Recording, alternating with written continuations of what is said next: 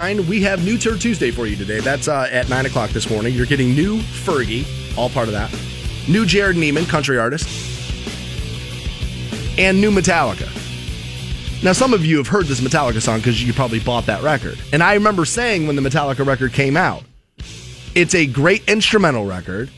Lyrically, I think Metallica's kind of over it. That's just my opinion. And I remember saying, this record's going to flop. The album will flop. It'll do big numbers the first couple of weeks it's out. It'll sell the numbers. So you can't look at, don't give me, well, it went platinum. That's Metallica. That's what they're going to do. Their fan base is insanely loyal. And I'm in that fan base. But ultimately, I said, give me six months after the album's out and you won't hear these songs anywhere. And sure enough, we're a couple of months, I don't know how long it is, but I bet it's close to six months and the songs are nowhere. Fantone, I, I gotta tell you, I feel like I was right on this Metallica what, record. What what is it's the name of the single? Bite on the bone or something Spit like that. Spit out the bone. Spit out the bone. Spit out the bone. Yeah, that's uh, that's very. Now I read an article yesterday actually where James uh, Hetfield came out and admittingly said, "Look, I wasn't all that into the music we were doing in the mid '90s. Like I just wasn't into it." So like load and reload, you know, how people like trash those records. Right. James was like, "Yeah, I didn't love a lot of it," and I've always said about those records that, that load and reload were very much like the Use Your Illusion records for me from Guns N' Roses. Ironically, those two bands were on tour together at the time, I believe. Is streamline them both and give me one great record. And I think that happens when you do that with both. Is that if you take out the stuff you don't like and you only give me the hits off of each record, you end up getting a damn good record. But they both, you know, were doing that thing where like we're artists and we know better. And I think they were both trying to fulfill album contracts with labels so they can move on or do something else or renegotiate. That probably sounds more like it. Is once you get to the end of the deal, now you renegotiate. But we got new Metallica for you, spit out the bone. And then honestly, we normally like to do a local track for you. And I haven't had a great submission in a while. So somebody gave me this idea yesterday via Twitter, and I wish I could remember who it was. I'd like to give them credit. But there's a band that's catching some steam out of Cleveland and they've started to hit the like the late night talk show circuit. They're starting to get that. They're starting to get like right there on the edge Right. of being like next thing to break out. New stuff from Michael Stanley. No, huh? no, no, no. I wish. I wish. All right. No. Okay. Who is it? Are we talking about? It is uh, the Welsh. Welsh Red? No, the, the the Welshly Arms, and their name of their song is Legendary. So we'll take a listen to that at nine o'clock for New Turd Tuesday. How are you? N- not familiar with the Wellesley Arms there, but I'm doing well. Uh, nothing really to report on yesterday, other than a Cavaliers victory.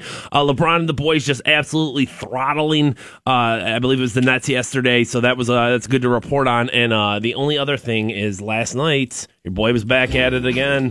The Christmas bar. Oh, yeah. going down. So last night I worked a charity event, and this was a charity event. For Y Stark, which is essentially like young professionals. Dude, you work there and are broke. So when when when is the Christmas bar doing the charity event for Matt Fantone? So it's it was essentially a, a, a Y Stark, which is like young professionals of Stark County. So I I you know go there and there's a bunch of celebrity guest bartenders. They're back there doing their thing, and I just want to say the young professionals of Stark County all snotty, right? a little bit lame. Like when the mayor came and he brought his crew, like dude, the party was wild. Like Well, the party the was mayor. dude, the party was lit. But I'm telling you, these were like 65 year old people with him, and I'm telling you that party was on. But last night, the young professionals, everyone was just kind of like, oh yeah, I'll have two drinks and then I'm leaving, and I'm like, that's Well- kind of come on. Well, dude, you invited the Alex P. Keatons, and you think they're going to turn up? That's not the way, dude. Alex P. Keaton doesn't turn up. if the mayor got down and the mayor and the first lady of Canton got down, I just figured some of the young professionals would have gotten down. Interesting. I will say, um, once like they kind of started talking to me, and you know they're like, "Hey, do you do anything else?" And I'm like, "Yeah, you know, I work Rock 106.9. I work for the Charge." Probably didn't know, right? And I'm standing there, and I'm kind of thinking to myself, I'm like, all right, well, Fantone, you're like a young professional. You just told them that you have like career job, like they're gonna invite you to a meeting or something, right? No. Hell no, they didn't, dude. Hell no, they didn't. Give me the over under on khakis. Oh, dude, just oh, khakis. Khakied out, right? I can see, bro. Just Dockers. Just, just, just khakis as far as the eye can Yeah. see. Those dudes' baby blankets are khaki. You know what I mean? That's the way it works in the Alex P. Keaton world, buddy. Yeah, no, those people never like us. They You know did what I mean? not. They did 19 year not. old snobs, They did not. the future Republicans of America. Um, I would probably say it was, it was between 21 and 35. So I feel like right in my age range there of like, Yeah. all right, like you guys are going to be like, because I was making jokes, I was high fiving people, having fun. Yeah, with that's them. the problem, Nope, dude. They didn't, want anything to do with your boy. You're a have not. You know what I mean? You know what I mean? You grew up on a split level. You know what I mean? Like you gotta, like, dude, the, dude, their parents had real brick. Like that's not, that's not how that goes. I'm telling you. I think you, yeah. You see, expectations sets happiness, Yeah. dude, and you went in looking for like little John, and that's not what you were getting. That's not what you were gonna get at all out of there. What's the story with you, buddy? What do you got Dude, going I'm on? worried about today. Okay. I love the rundown. Love everything we're talking about. I got New Turd Tuesday. Love that. All right. Yeah, always nice to have New Turd Tuesday. But I um I, I woke up early, feeling great, all that stuff. But I had a like I had breakfast and like lunch all packed, ready to go to bring here. Left it on my goddamn kitchen counter, so I'm starving. So. I don't want to bitch about it though, because here we are the week of long haul against hunger, Right. and I don't want to sit here and be like, "Man, I'm so hungry. I don't have anything to eat." when on Friday we're going to do a 14 hour broadcast for people who legitimately, and again, I don't want to make light of this, who are legitimately food insecure. We will be doing long haul against hunger. That will be Friday up at the Giant Eagle on the Strip from six o'clock that morning till seven o'clock that evening. You guys know the drill. You've come out every year, record numbers. We love it, and uh, we'll take your food, cash, and check donations to benefit the Akron Canton Regional Food Bank. And so you will be bitching all morning. I'm hungry, and I'm telling you right now, it's not even going to be on the air. It's as soon as the microphones get turned off, dude. I I am literally effing starving. like I guarantee you, at least five times this morning. Yeah, I rage a little bit. I rage a little. Well, this might be your fault. How so? Well, where's where's the community box How and the so? where's where's the box of donations in, in the break room that I can steal out of this year? I year? intentionally didn't do it because I figured somebody else was going to do it. I figured somebody else is going to do this, and Oh. nobody else has stepped up into the role. Nah, man, I'm sorry. Like that's you dropping the ball That's there. me? Yeah. That's no, me. hold on. Hear me out. Okay. You're great at this stuff. Right. All right. But you know this building better than that. I'd like to think that somebody else within, yeah, but within, but did you know better than that? within the building a little bit? Yes. Is there a little bit of you that was like, I'm gonna wait and see if this does this so I can be up on my hill and bitch about the fact that nobody did it? One hundred percent. Okay, well, that's knew- all I'm saying. I, knew it. I knew it was going to be an issue, but I also was like, well, dude, there's eight other radio stations in this building, all of which all of which are a part of this event. Somebody else is going to take the initiative here. Somebody else is going to take the lead here, and it did not happen. Right now, in the drive-through, Yeah, there's our boss. just, just sitting there getting a sweet tea. All right. about to start listening to audition tapes of two guys who can host Long Haul Against Hunger next year who won't point out the fact that nobody else in the building has done anything.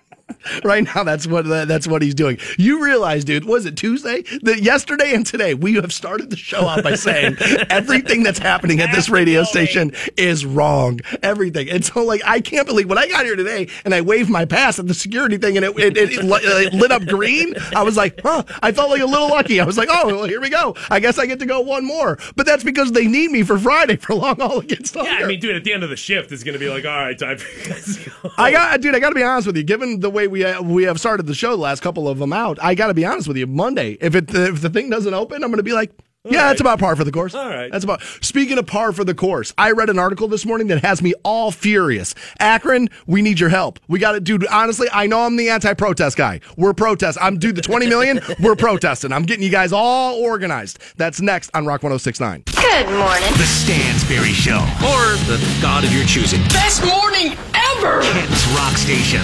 Rock 1069. Rock 1069. Welcome back to the Stansbury Show on Rock 1069. Coming up at 9 o'clock, it's New Turd Tuesday, new Fergie, new Jerrod Niemann, new Metallica, and then out of Cleveland, a band that's uh, getting ready to blow wide open. Welshly Arms is the name of that artist, and their song is legendary. We'll take a listen to that. So, everybody, and myself included, kind of thinks that the Browns are a mess Yeah. because they're a mess. I don't think that's a thought anymore. Isn't that a fact? At what point does it become like, no, it, they are a mess? And a buddy of mine pointed this out to me yesterday. He's like, the Browns are doing nothing, nothing to like ramp down your expectations of how good Josh Gordon will be on Sunday.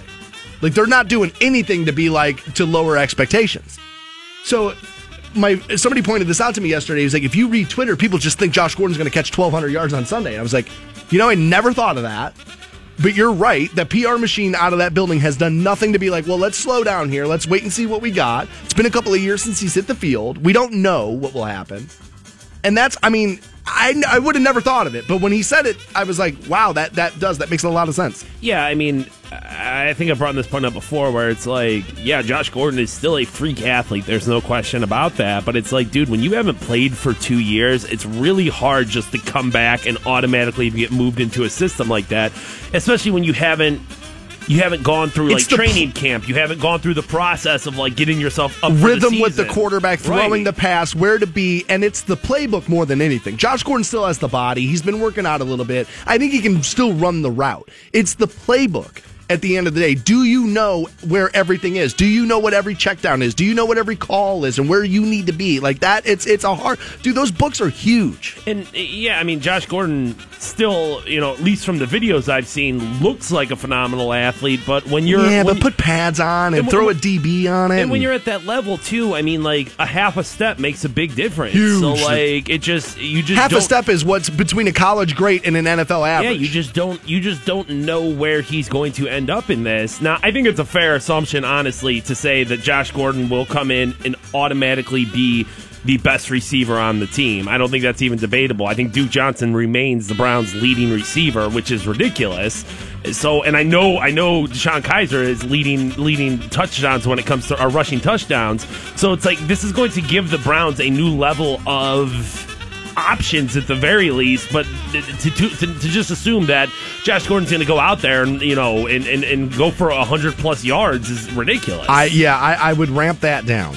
But I bring this up to tell you that we're not the only dysfunctional franchise in the NFL. okay, I read this this morning. okay, The Washington Redskins, who I believe play this evening.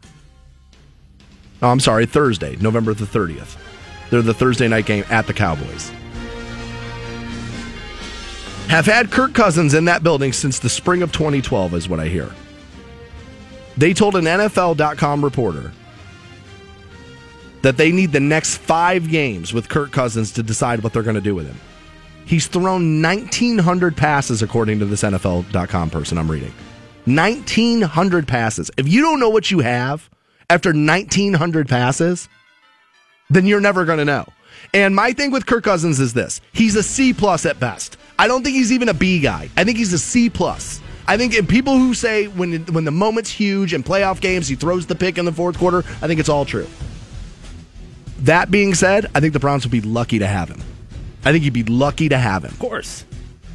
And so if they if, if you want to make a play, although I think it's a little telling that San Francisco went and made a play for for uh, you know for Garoppolo and didn't go after Cousins, the guy that they drafted when they were running the organization, the Shanahans in Washington. I think that's a little telling. Although they're not putting Garoppolo on the field right now either, so who knows if they know what they're doing.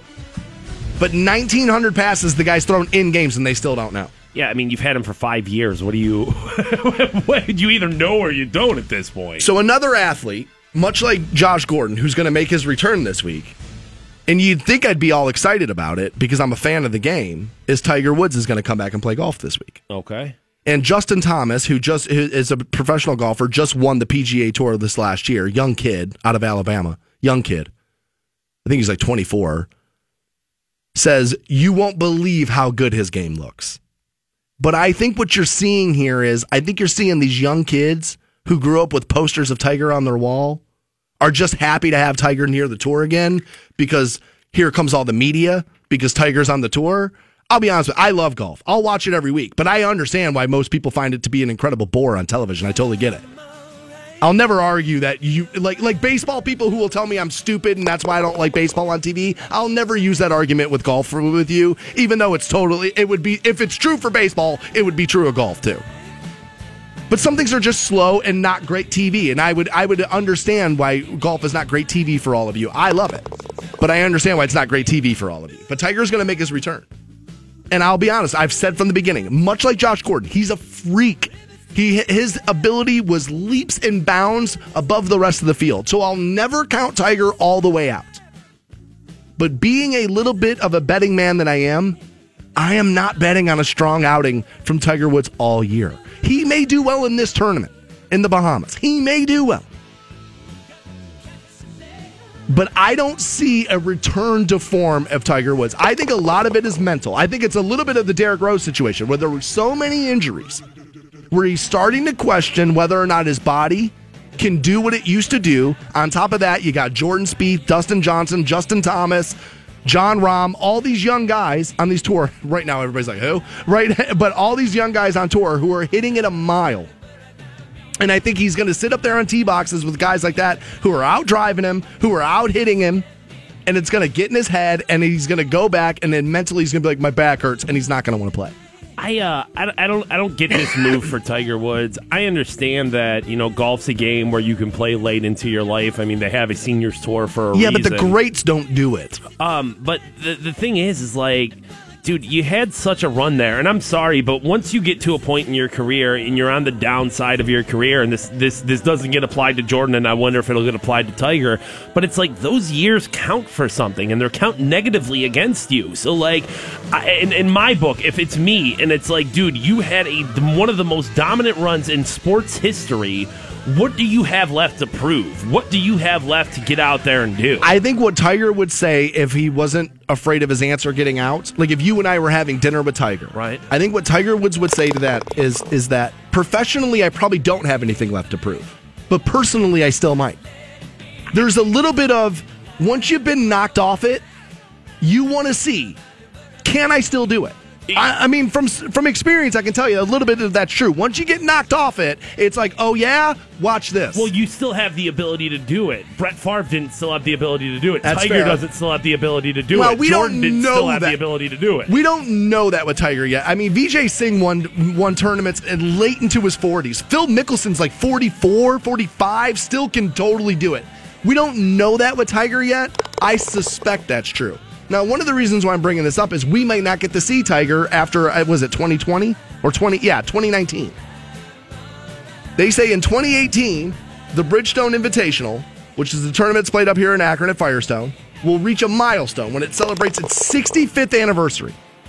However, it may be the last year Firestone gets this event.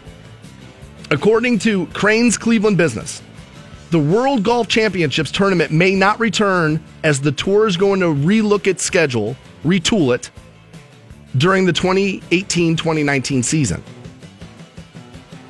From PGA Tour Radio, should start applying. Officials want the FedEx Cup playoffs to wrap up before Labor Day, a move that would obviously have to result in a couple of scheduling changes. And they're thinking Japan may be the next site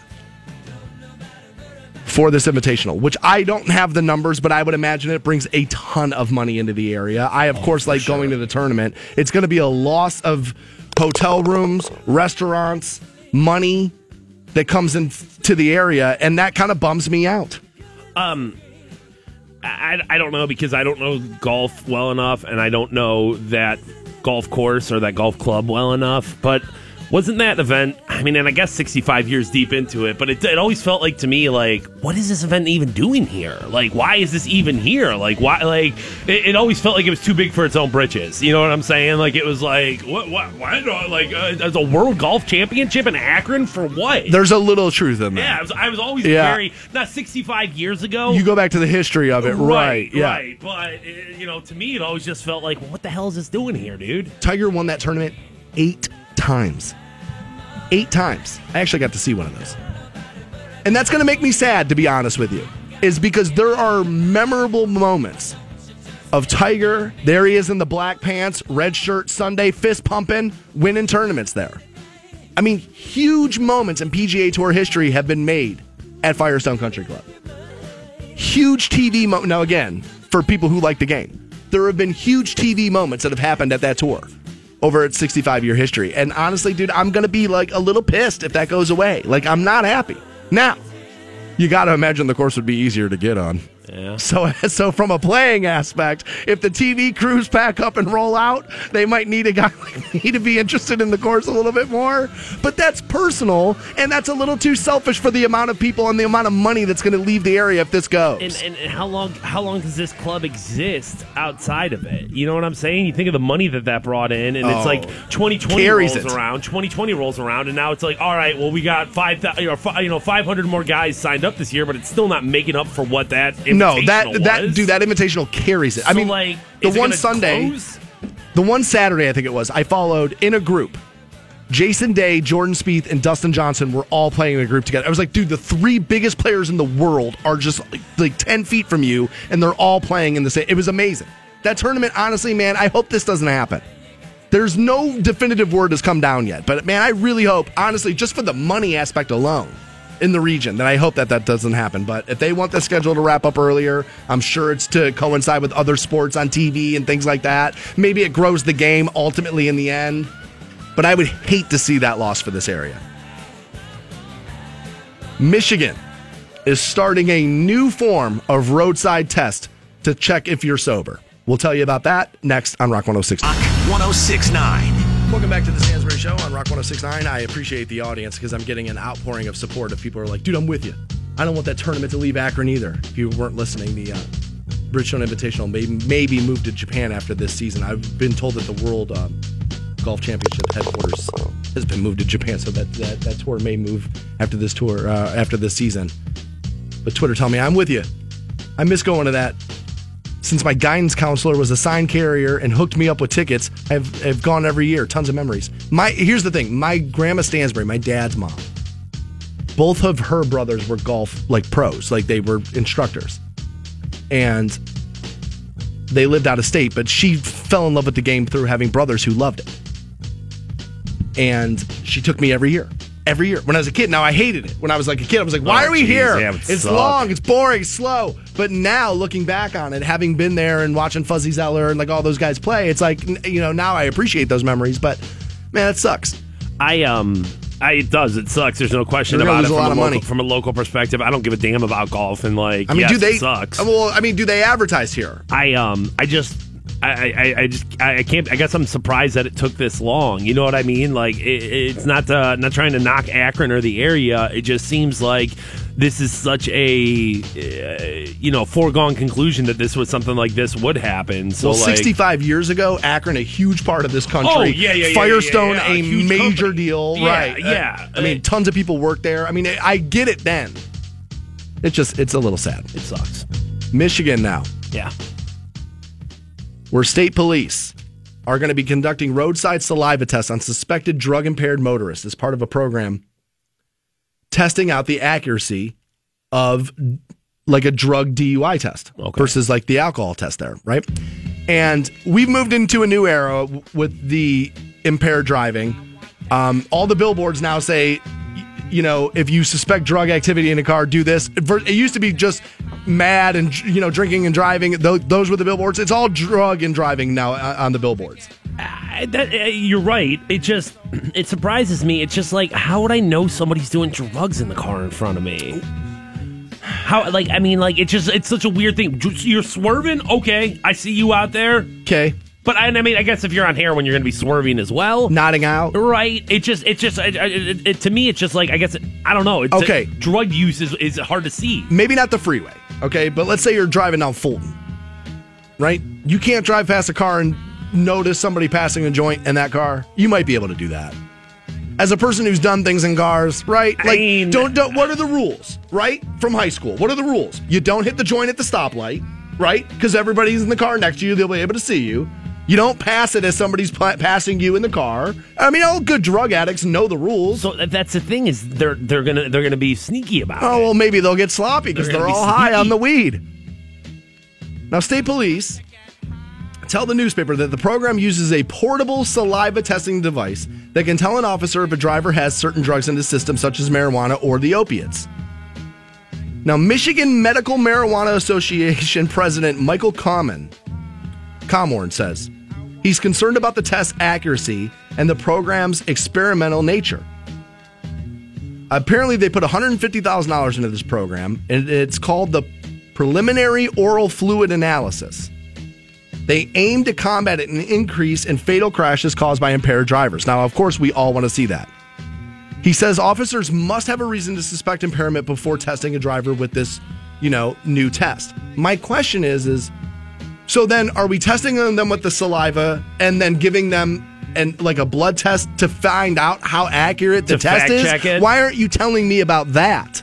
Like, how are we testing the new test? That's what I want to know. Maybe maybe this is one of those like, hey, we administer it at the roadside. Once you get back to the, you know, once you get back to the station, that's when you know, because if somebody pulled you over and the cops smelled weed in your car, you know what I mean. Prior to that, you would have to go get tested. Yeah, I, I You mean, know I've what I never mean? been. I've never been in that situation, so I don't know that one. Um, I don't know how that I- works. I- this makes sense to me. Um, I, the the things that you know, uh, the arguments he made of like you don't know of the accuracy. Well, you have to start testing somewhere. Yeah, you have can't to, not do stuff. Right. You have you, you, you got to start somewhere. Um, the fact that.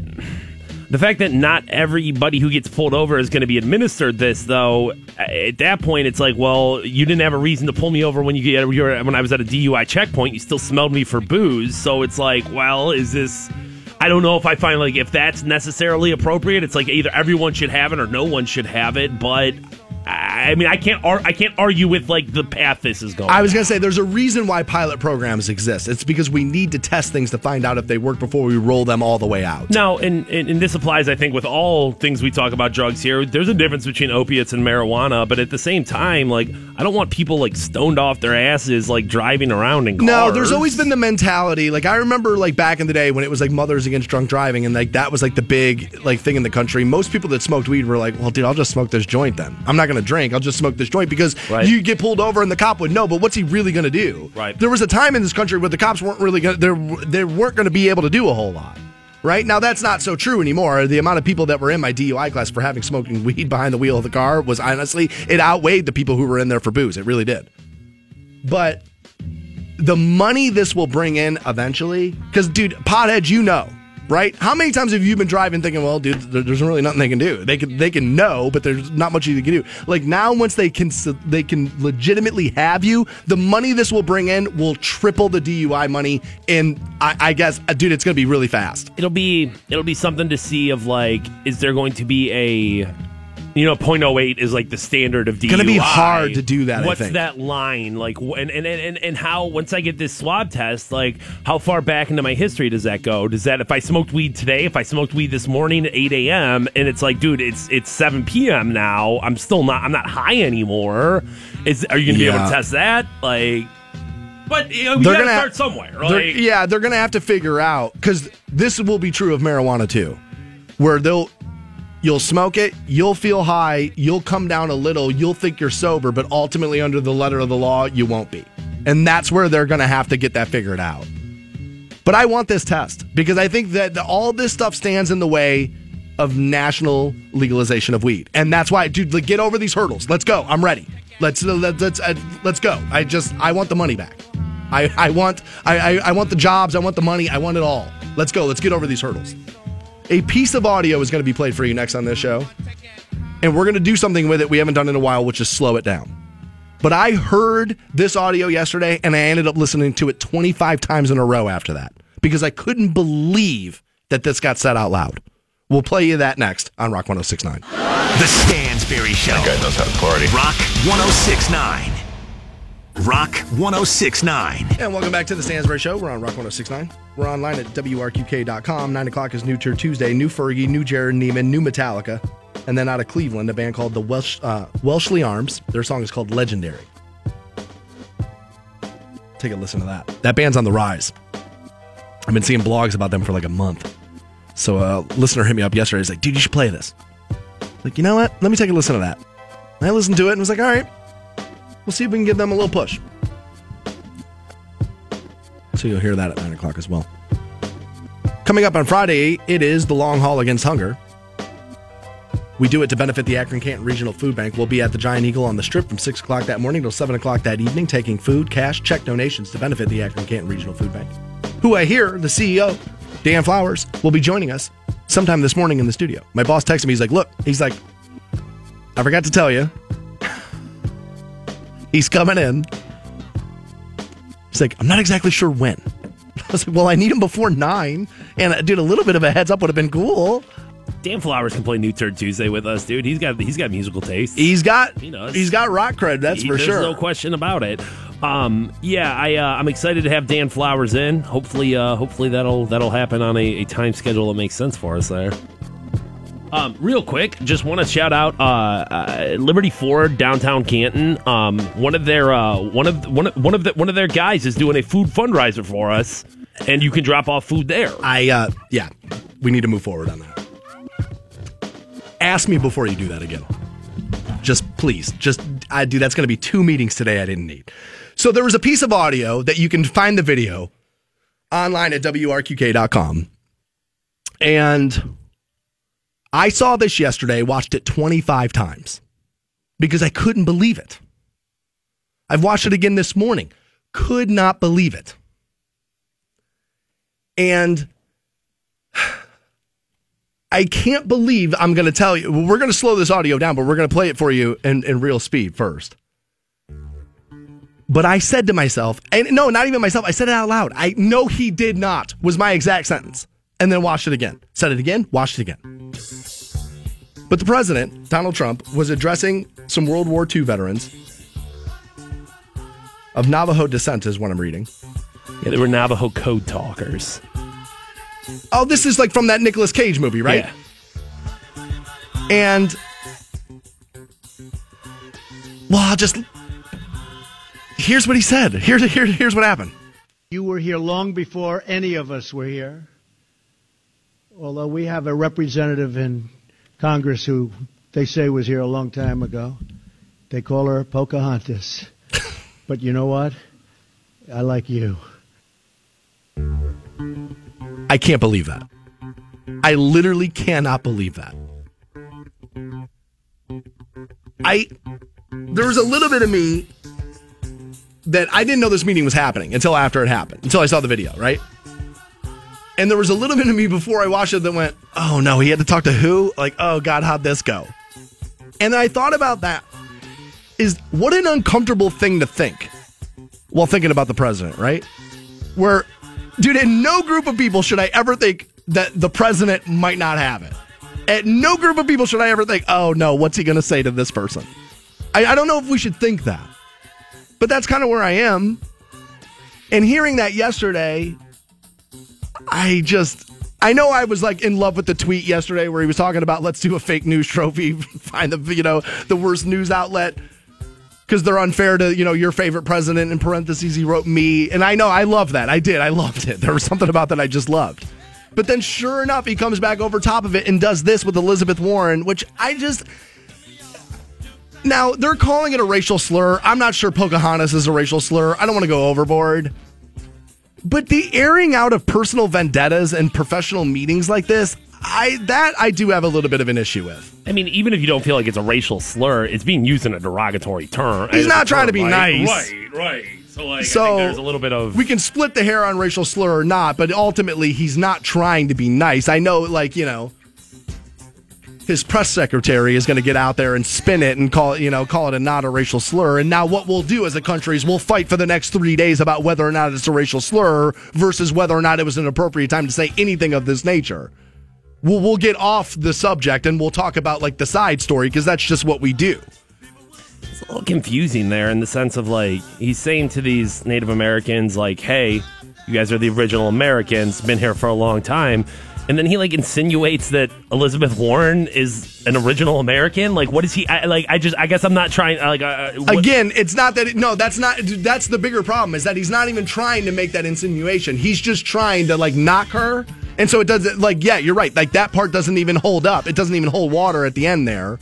And I like- and I guess like they've looked into it now, right? And where it's like, it's like the 19th century is where her Native American background. This is like one of those things, dude. Nobody is what they think they are. No, no. I mean, dude, it's America in 2017. We're all mutts at, at, this point. I mean, it's not like.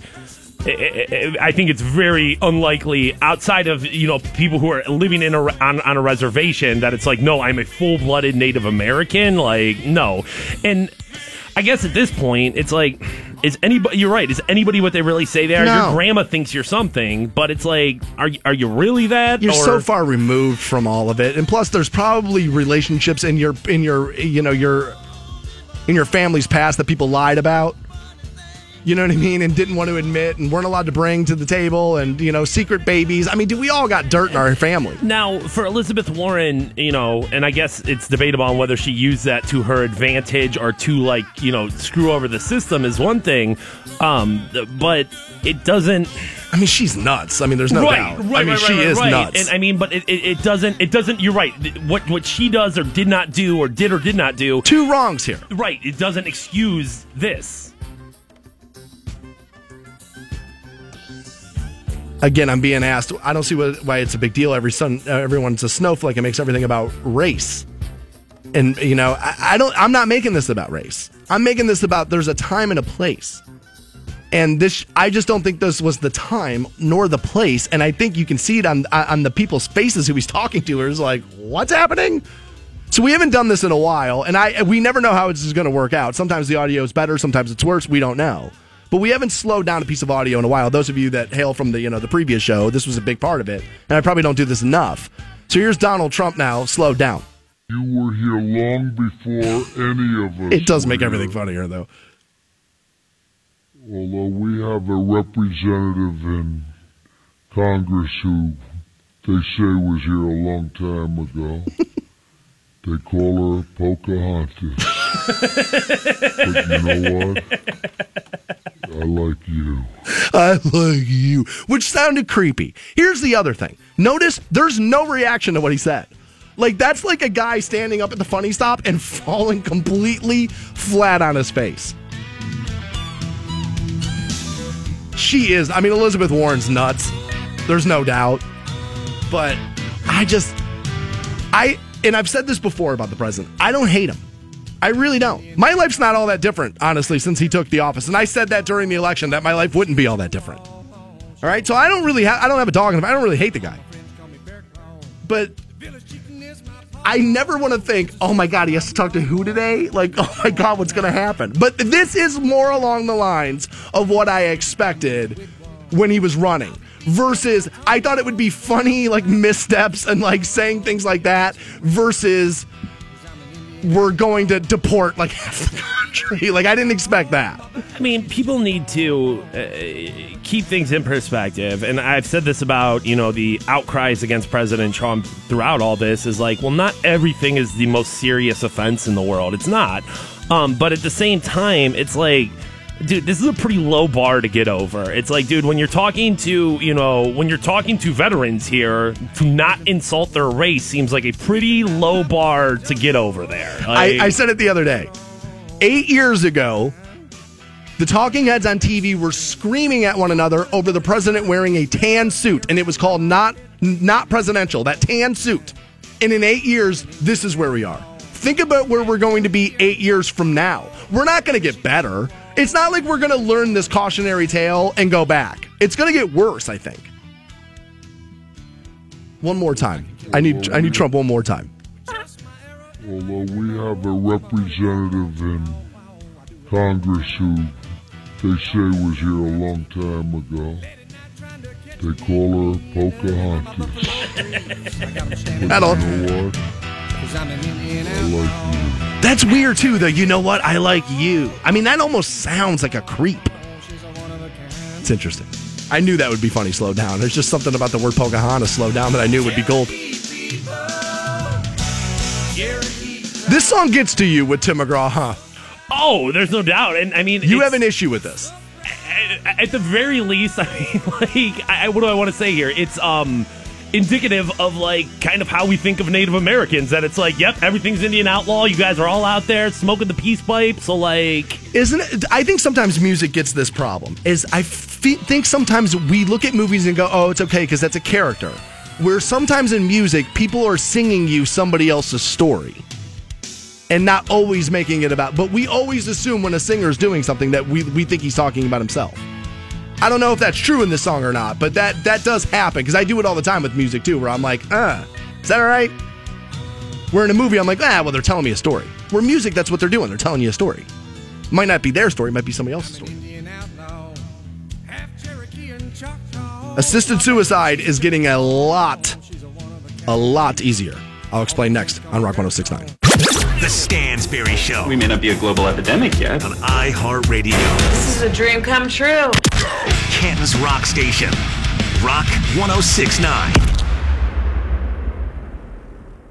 1069. Welcome back to the Stansbury Show on Rock 1069. I did something very stupid about an hour ago. Didn't realize I did it until a buddy of mine hit me up. He had been hacked, and I clicked uh, on this video, uh, like this sports video he sent me, and I figured he was sending it to me for something I could see to use on the program. And he just hit me up. He's like, "Yo, man, if you clicked on that, I was hacked." And so I like had to go into my Facebook account and like change my password again and like do all that. I just I hate all that. Yeah, I hope that turns out okay for you. I hope that like doesn't f with your computer. You know what I mean? Yeah. Well, the good news is is that this computer's never really great. That high quality machine over there. No, not so much there. But that stuff's so annoying to me. I hate all that. I, it's part of what makes me hate technology. I never feel like I'm alone anymore. I feel like everything's watching me, listening to me. Every article I read is that your phone listens. As a matter of fact, I watched this the other day, and I don't know how true or accurate it is because you can like edit video before you post it. But this guy and his wife don't have cats. And so they just started talking about cat food around their phones. They just started talking about it. And then they opened their phones, and sure enough, like the first piece of targeted advertising they saw was for cat food.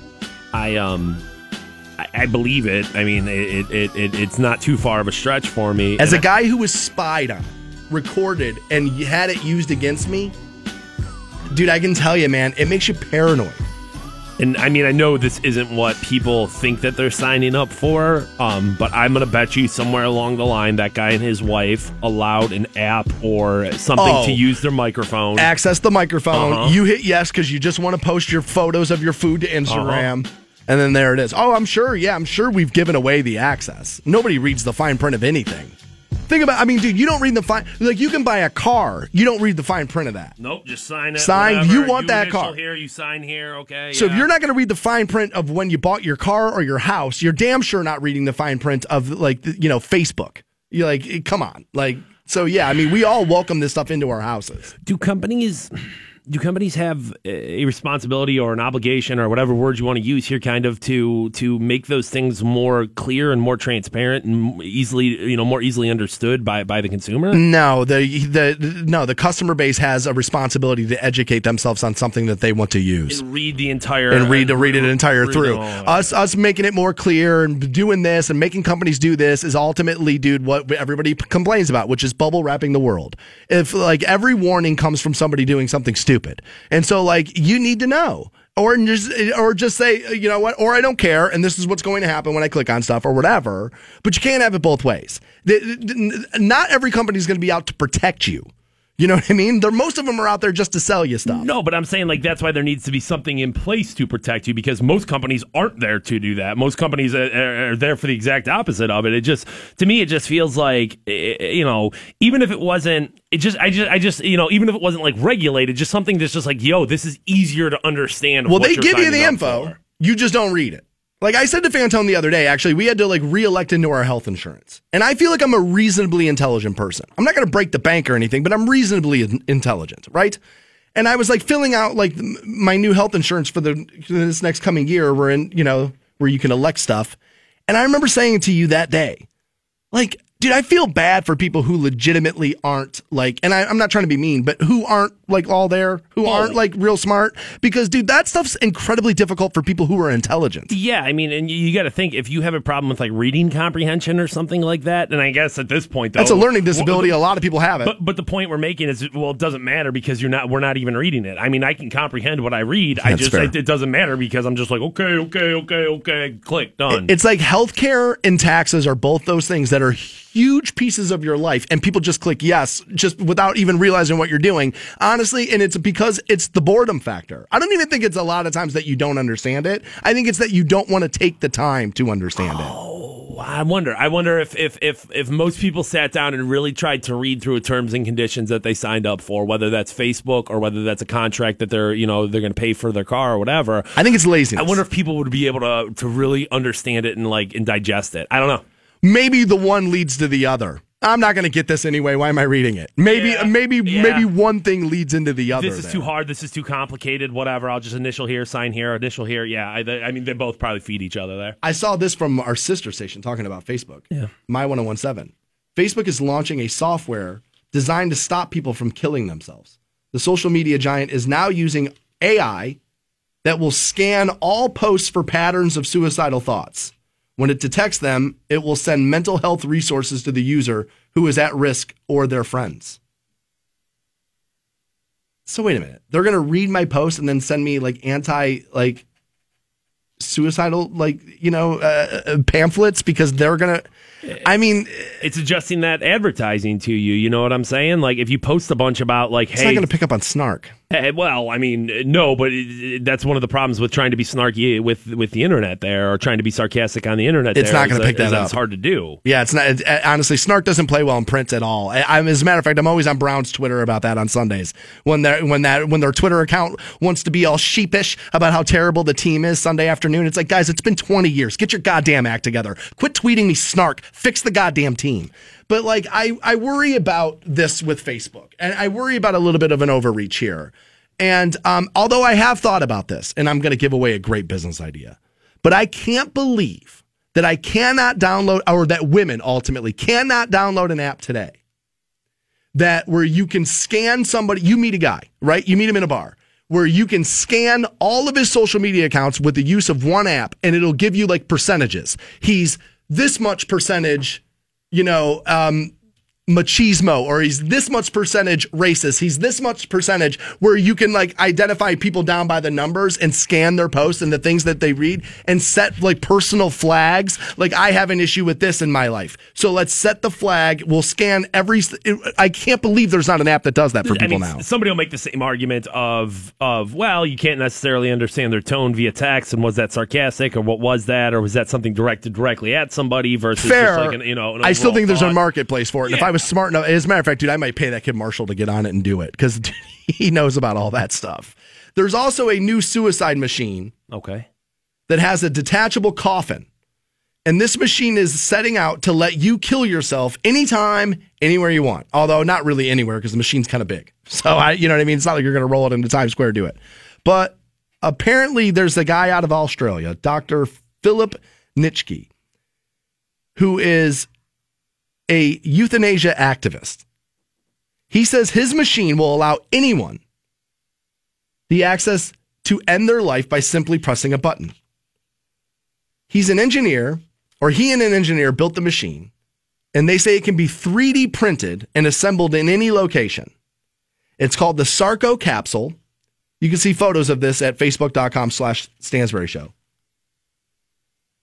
And he's going to put an online mental questionnaire. And if you pass their mental questionnaire, he will provide you a four digit access code for you to download. It's free. So you can download this machine, 3D printed out. So what happens is you lie in the capsule, he can activate it, liquid nitrogen will rapidly drop the oxygen level, leading to your death in just a few minutes. But here's the best part, they say. The capsule can be detached from the Sarco machine and used as a sleek, shiny coffin. And then the machine itself can then be reused. Put a new coffin in there.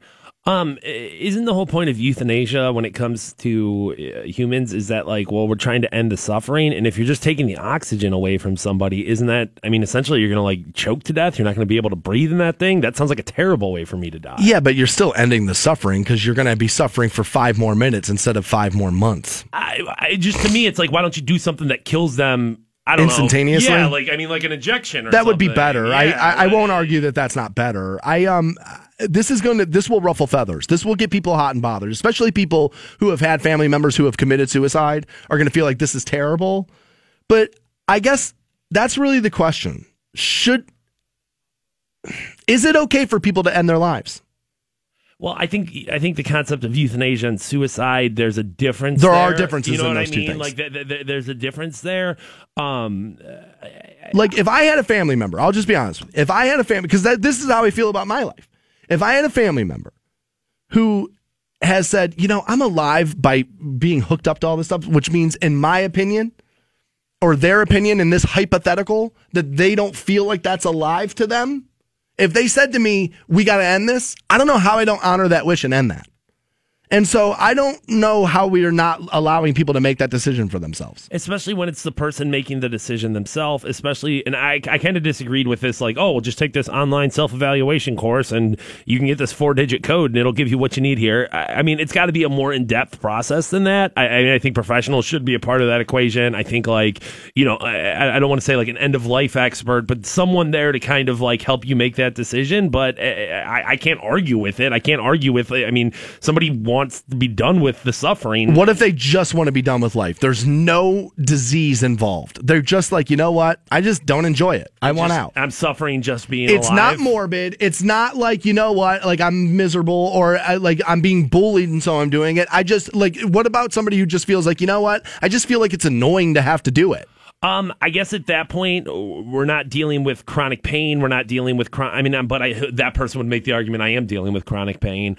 Um, There are people who say, I don't know. There's a, there's a weird line in there somewhere. I don't know where it is. There are people who say living's harder than dying, although how can anybody know? Nobody's ever really been able to successfully do both and be able to tell you. Nikki Sixx. So, 6 that, that that is true. Nikki did die a couple of times. He did die a couple of times. I don't know, man. I've um, it, it's it, it's a touchy subject, but I can tell you, for me in my life, I would not want to be kept alive by machine. And if that's where I am, pull the plug. I'm done. I've lived a great life. I've lived I've lived a full life, as a matter of fact, and I'm nowhere near done with it. I probably got 25 years left. And ultimately, I feel like I've done I've done very well. Like if I died in in the like let's say my plane on my way to Vegas on the 22nd, if it goes down, I'll be all right. I feel like I've, I've I got lucky enough to do what I wanted to do for a living, which is further than a lot of people get. And if that's as far as I get to go, I would be okay with it. I'm not so egotistical that my life has to have more fulfillment before it's done. If I, it, it, I and honestly now at my age, like if I don't want it to happen, but if I was to die in like some unforeseen circumstance like that, I don't necessarily think people should mourn my loss. It should be more, I would rather you celebrate my life ultimately, is the way I want that to go. I don't know why. I'm not doing anything with it, but maybe when I'm dead, you guys will celebrate it. I, I, I don't know. As a matter of fact, we, um, we should be all celebrating a little bit more. We have a list of the most sinful cities in Ohio. We'll tell you where we landed next on Rock 1069. The Stansbury Show. Rock 1069. 69. Welcome back to the Stansbury Show on Rock 1069. Online at WRQK.com. Coming up at 9 o'clock is New Turd Tuesday. You're getting new Fergie, new Jerrod Niemann, new Metallica, and then local ish out of Cleveland, a band that's getting ready to take right the hell off called Welshly Arms, and their song is legendary. They're already starting to hit like the late night talk show circuit and that whole thing. Song's kind of grandiose. Take a listen. Grandiose. Yeah, it is a little I bit. like it. It's a little bit. It's like one of those. It's like very chanty, very anthemy, Okay. very grand. All right. But I got a few issues. We'll take a listen. Nine o'clock. Coming up on Friday, it's the long haul against hunger. We do it every year to benefit the Akron Canton Regional Food Bank. Fantone and myself will be broadcasting live from six o'clock that morning till seven o'clock that evening at the Giant Eagle up on the strip.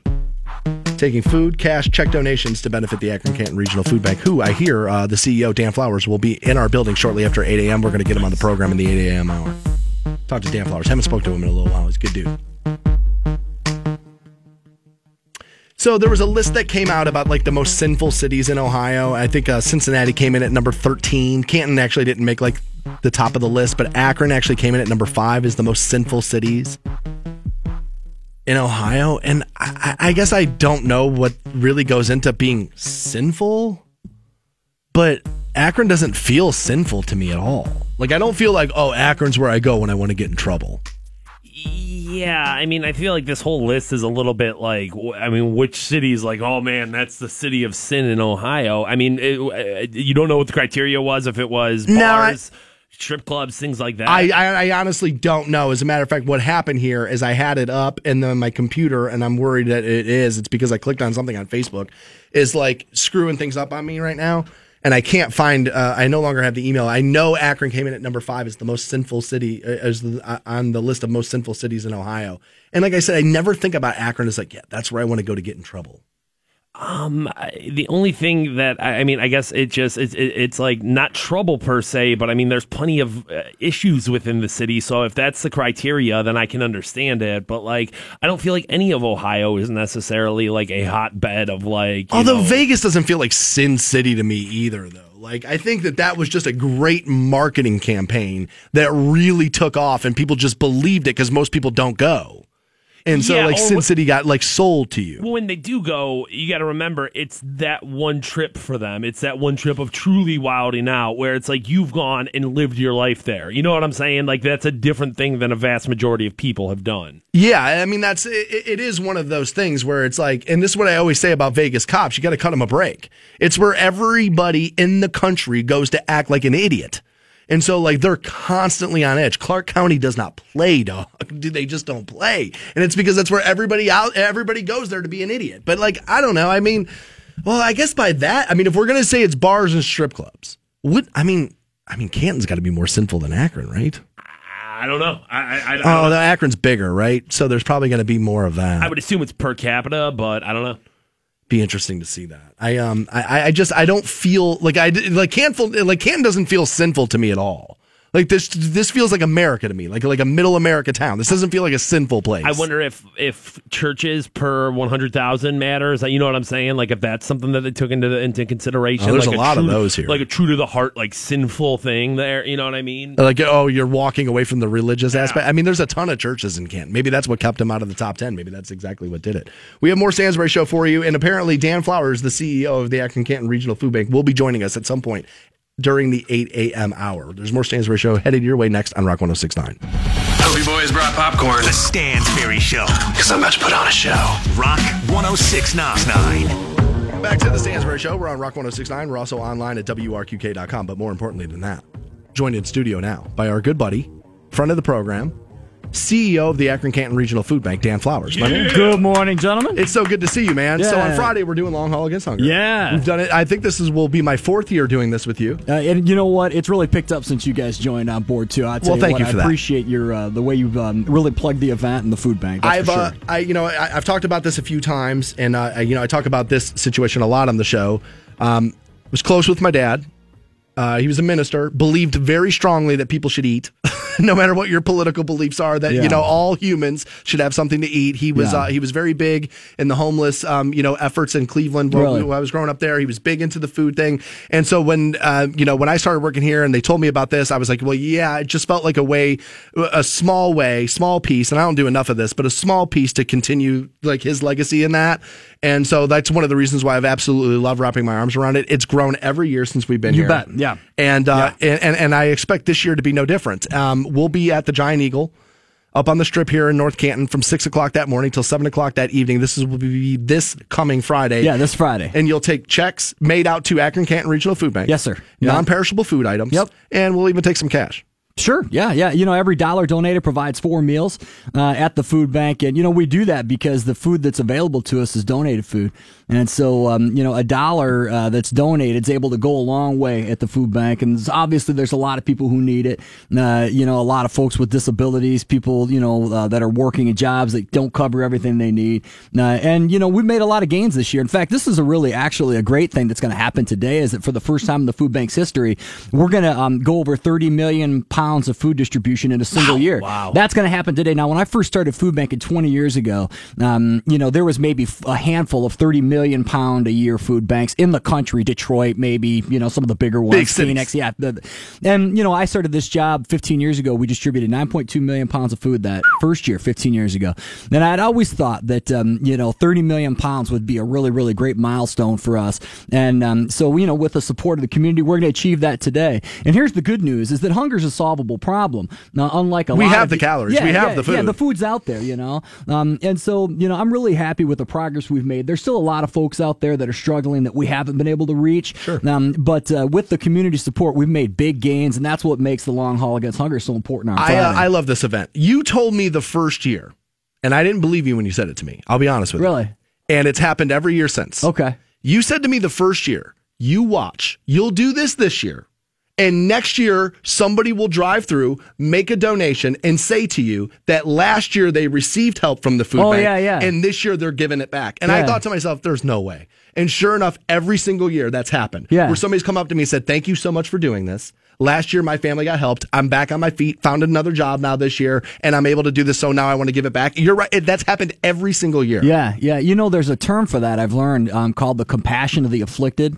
Okay. Um, and so, like, uh, if you've been in poverty, you're uh, compassionate towards people that have been there. If you've had like mental health problems, there's a real world application of this too, where it's like a waitress will always tip more money. Yeah, because yeah. she's been in the struggle. That's she knows. it. Yeah, yeah, that's it. So, you know, a lot of times the food pantry, we have like 500 food pantries that are members of the food bank, soup kitchens, homeless shelters, food pantries.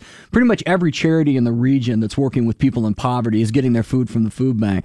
Um, and you, you'd be amazed at, you know, how many of those are operated by, you know, former clients. Now, you know, my wife ran the food pantry at our church for years and, you know, people would come in, they'd, you know, get to know, they'd get to know one another. Before you knew it, they were offering to help out, you know, and, and they would become volunteers. It just works that way. This is a, a great week to do this as we're talking to the CEO of the Akron Canton Regional Food Bank, Dan Flowers, joining us in studio. I think this is a great week to do this because there are so many families in the area who just watch themselves throw away food after Thanksgiving. Oh, right, And so now it's top of mind about how easy this could really be if we actually put the effort in. Like I'm almost surprised that in 2017 that feeding people in this country is still an issue. Yeah, yeah, you know, um, it, it and it really is just a matter of moving the resources from one place to the next because there is still billions of pounds of food available that don't make it out of the fields. I have a and- I have a question for Yeah, you on that. yeah. Is that I think there's something that stands in the way of other programs helping, which is there's and I've been reading a lot about this this last year where like the end of date on food is simply there not because something actually goes bad at that Right. date. It's because of how it may look and our expectations of food and what we see as pretty will taste better.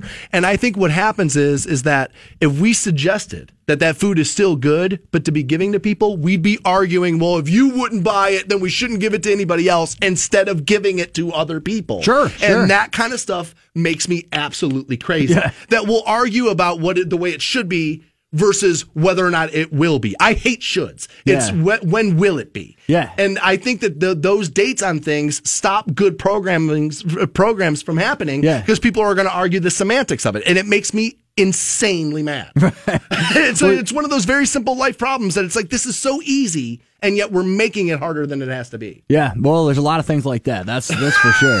You know, we have a big chart on the board in the back of the food bank that shows like uh, how long after that date. I call it a freshness date. You know, Yeah. um, uh, on there uh, that that will allow it to go through. We had like ten thousand volunteers come through and help us out at the food bank last year. Like on a food drive, like we're going to have on Friday at Long Haul. You know, we have volunteers come in and inspect all of that food. You know, we've got. In fact, today's Tuesday. We have a great group of volunteers on Tuesdays. It's like a family. You know, they sort that food out and and, and make it available for our agencies. Um, but we have a big board on the wall that shows like how pat, far past that date we'll let the products go through. Some things have an automatic dispo. Like if anybody donates, like, and that's the thing, like you can't donate baby food on a food drive because you can't redistribute baby food once it's been to somebody's house. You know. Okay. there's, All right. there's certain I didn't know that. Yeah, yeah. I've, ne- I've, in fact, I've never mentioned that, but ba- I mean, we never, we rarely get it. You know. Right. Um, but uh, yeah, we have a lot of food safety standards that we you know work through. And that's one of the things volunteers do for us. And you can volunteer for the food bank too if you want. Uh, just visit our website akroncantonfoodbank.org. You can bring your family down. If you have a church group or a civic group, you can come uh,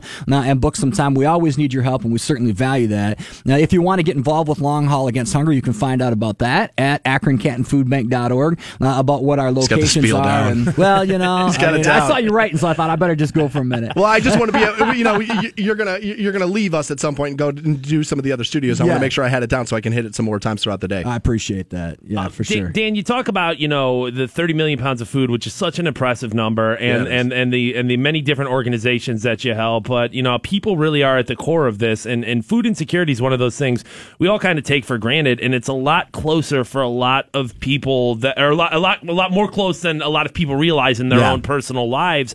Um, speak about the people who receive this food. Speak about the people who are in this situation right now. I think there's a lot of what I want to say preconceived notations of somebody Sure. who is food insecure, which might not exactly exactly be true? Well, you know, um, well, that's first off, that's a great point. The um, we service an eight county service area, and in that eight counties, uh, there's roughly about two hundred thousand people that live with food insecurity. That means that the, just sometime during the course of the year, they're not sure where their next meal is going to come from. Now, the profile of those people, uh, about half of them are over sixty-five or under seventeen. You know, children are always disproportionately affected by poverty issues Sure. because you know they usually children usually outnumber parents in the home. You know, and so if you've got a family in poverty, most Also, not making the decision on where the food comes from. yeah, you know, and that's an interesting thing too. You know, a lot of the policies that we argue about uh, that are related to programs that serve people in poverty um, are focused on the parents, but usually, it's, oftentimes, the kids are on the receiving end of those policies, and that's something for people to keep in mind. You know, It's a great point. yeah. So, but anyway, you know, uh, th- we have a lot of people with disabilities that come through. Um, people that have like there's chronic poverty. You know, folks that have disabilities that live on fixed incomes. These are people that come regularly. Um, and then we have a lot of people that come in and out, like situationally uh, in poverty. Uh, folks that um, you know maybe lost a job. Uh, in fact, the average uh, client that came to a food pantry that gets food from us last year came about six times during the year. So, you know, it isn't like people just come and they never stop. You know, most Right. people don't want to, like, you know, tonight you can go to the grocery store and pick out your own food. A lot of people, you know, don't get to choose when they go to pantries. So, you know, uh, I think most people are trying to get out and become self sufficient. It's one of those things people take for granted. But we sure. talk about this all the time, and I remember telling you the story the first year. Food insecurity is one of those things where I think a lot of people look out in their neighborhood and they see a car in the driveway and just assume there's food in the fridge. It's not always true though. Yeah. Like I remember I remember I told you this story. When I first moved back to Ohio before I took this job, I was living with some friends and they were great. And but I was still living off of somebody else and I felt it every day. And so there were moments at their house where I would want to go downstairs, you know, downstairs and eat something, and I knew they wouldn't have cared. I mean, th- th- these are some of my best friends in the world, but I still felt like I shouldn't do it. Yeah, that's so, interesting. So technically, that year I would have fit the description of it a little bit, and I think people forget about outlier situations like that. Oh, wow. I think people make this issue. And I think this is one of the reasons why we have a hard time fixing it. As I think people make the food insecurity issue solely a homeless issue. Yeah. And that's ridiculously inaccurate. I mean, and I think that that's why we're having a little bit of a hard time, you know, it, like we're both saying that this deep into this country, we're still having a hard time with it. But I think people make it that issue that those two things always have to be the same thing, and they're not. And I think if if if you put a more human face on it, which you guys do a great job of that, I think people would be a little bit more apt to give. And I've always been blown away so far. I, I think this is my fourth one of these I'm doing this uh, with you guys, but I think I've been blown away by the generosity of people. Yeah, for sure. For sure. It's amazing. Well, you know, uh, that's one of the things that you get to experience in this job, you know. But f- before I comment more on that, I wanted to say I, I think that was a, a great story you just shared about your experience, how you were kind I of just like didn't want- feeling like you. I felt you- shameful, like, you eating out of their could, pantry. but you didn't want to. Didn't want to didn't want to put them out any more than I was. Yeah, yeah, and you know, here I, I, I've, I've that's what I've loved about you, you guys and your shows. Like, you know, very, you're both very smart, but you have hearts. Um, very articulate, and um, you, Nice. you've, you've made yeah. Really, I'm gonna have you call my Neither of us mom. spell it. Well, no, I mean, I'm I- gonna have you call my mom next. I- yeah, well, you know, I've heard, See? I've heard things that you guys have, you know, shared over the years as I listen to your show, and I just think that you guys do a terrific job. You know, uh, both thanks. bringing the rock and roll, but bringing the heart too. you Well, know? you know, we try. I mean, I, you know, I, I, you know, I remember Tommy Lee once said, "If you're all one thing all the time, you're at least lying half the time." Ah, yeah, and right, uh, and right. and I think that that's true. I think you know, people, you know, there are stereotypes of all people, and I think rock fans and rock DJs and rock morning shows kind of get lumped into that. They're Satanists, and you know what I mean. They're they're awful, and you know, drug addicts and all that. And I mean, yeah, I mean that's twenty percent of it, but you know Yeah, there's some in there. there there's you know there's another side to people and i and so i appreciate you noticing that honestly and uh, we both love doing this and we both fe- uh, feel like don't get us we both feel the same way i feel like i can speak for fantone here that we're both you know talented. There's no doubt about that. But there's a lot of luck that goes into life. Oh, yeah. where you're born who you're born to situations. I got lucky that this job was open at the right time when i needed it so did he. And so like there's a little bit of don't ever forget that. Oh yeah, because my dad taught me that. Is like the moment you forget it that luck goes into this the world God, whoever will knock you off of it to remind you. You got that right. It's just the way it is. You know, so my I see so many, um, you know, uh, people that come out and support the food bank. Then I know we got a great staff of people that are working hard every day. All these kind of volunteers. But at the end of the day, if someone in their own heart isn't motivated to help, if someone in their own heart and their quiet of their you know moment that doesn't write a check or, or come down, there won't be a food bank. I mean, Right. we, we we only exist because the community chooses to support us. Um, and what I'm trying to do, what we as the staff are trying to do, and the board is to create opportunities for the community to be involved. If the if the food bank has um, you know made any difference at all, it's only because it's the fruit on the tree. Like the people in the in the community help, and so they've made this strong food bank. Uh, and um, you know, we we we we hope they'll come out and support us. So this Friday Yes, sir. is Long Haul Against Hunger, December the 1st. Fantone and I will be broadcasting live at the Giant Eagle up on the strip here from Yeah. 6 o'clock that morning till 7 o'clock that evening. Do you have the other locations on hand? Yeah, it, uh, we're also going to be in Akron at the Giant Eagle on West Market Street in Fairlawn by the Marc's and Lucky Shoes Plaza. Okay. uh, over there, and so um, we've got some really cool things too, like First Energy Foundation, the JM Smucker Company, uh, um, company Summa Health, have all teamed up to provide matching donations. Oh, I love it. So if you come and make a dollar donation, it would normally provide four meals, but it'll get double the dollar to provide eight meals. And that's real stuff. I mean, this year we're going to distribute about $37 million worth of food. That food has a value. And the 200,000 people who get that food get it for free. That's amazing. And you know, and so so you got people that are struggling to provide enough meals for their family's nutritional needs, but these are also people that are getting shut off notices oftentimes. Right. People that you know are, are having to buy kids, you know, clothes and stuff like that. So you don't just help with hunger, yeah, um, and and food insecurity. You help people like economically survive in the world. You know, when you do this, and we can make it efficient. Every dollar provides eight meals, and we appreciate it. That's for sure. All day. You'll find us Friday, December the 1st, up at the Giant Eagle on the strip from 6 o'clock that morning till 7 o'clock that evening to benefit the Akron Canton Regional Food Bank and ultimately to benefit residents of Stark County. You got that right. CEO Dan Flowers, thank you so much for joining us, Thank buddy. you, I know You guys gotta are run. great. Thank you so much. Uh, we'll see you on Friday. More Stansbury Show next. Hang on. The Stansbury Show. All right, I like it. I like it a lot. Rock 1069. Rock 1069. Welcome back to the Stansbury Show on Rock 1069. Nearing New Turd Tuesday coming up at 9 o'clock, brought to you by the Hard Rock Casino there. You're getting new Fergie, new Jerrod Niemann, new Metallica. And then we're going to throw a fourth in this week for a band that's blowing up outside of Cleveland, Ohio. They're called Welshly Arms. We'll play you their song Legendary. EJ writing in telling me, dude, that spaghetti burrito you made for Thanksgiving sounded so good. That video, by the way, still up at WRQK.com. He's like, so what I did was I went home yesterday. I got a tortilla. I put turkey, mashed potatoes, and stuffing inside of it. Thanksgiving burrito. it was really good. You should try that. Yeah, you're right. Folding that all up, baking that off. I bet that would sound good. Um, I bet, yeah. that, I bet that would taste good. That that does sound delicious. Um, and I don't want to get into hot takeville here though. I feel like burritos are the most overrated of all the Mexican foods. I'll take nachos, I'll take tacos, I'll take pretty much quesadillas, like pretty much anything else. Burritos, I'm always just like, eh. I mean, what's the difference? I, mean, I guess at that point it's meat and it's cheese. I mean, yeah. Jim Gaffigan said it perfectly. It's a tortilla, meat, and cheese. It- I- the delivery method has changed, but the food itself is the same. But you know there's that difference. You well, know there's there is. there's there is a hipster love of burritos, which makes it kind of annoying. And the thing is, is I will take a burrito from like Hotheads or Chipotle over a burrito from Taco Bell or or like El Camps. Something about like an El Camps burrito. Eh, no, thank you. Oh, I disagree. I think El Camps has got that fire burrito. I think it is that is delicious. I love that thing. I constantly get that. But they are burritos are this year's bacon. Where it's like everybody's like, oh my god, burrito everything. There is there's a little bit of like where they're jumping the shark with it, so I understand that. Quesadillas are damn good. I made those over the weekend. Delicious, dude. I love quesadillas. I like making quesadillas at home. It's interesting. Again with the food. Join us this Friday. Giant Eagle on the Strip, 6 a till 7 p. Benefiting the Akron Canton Regional Food Bank, ultimately, then benefiting you. Worth noting, the four out of four star rated when it comes to Charity Navigator, Akron Canton Regional Food Bank, the highest rating you can possibly get.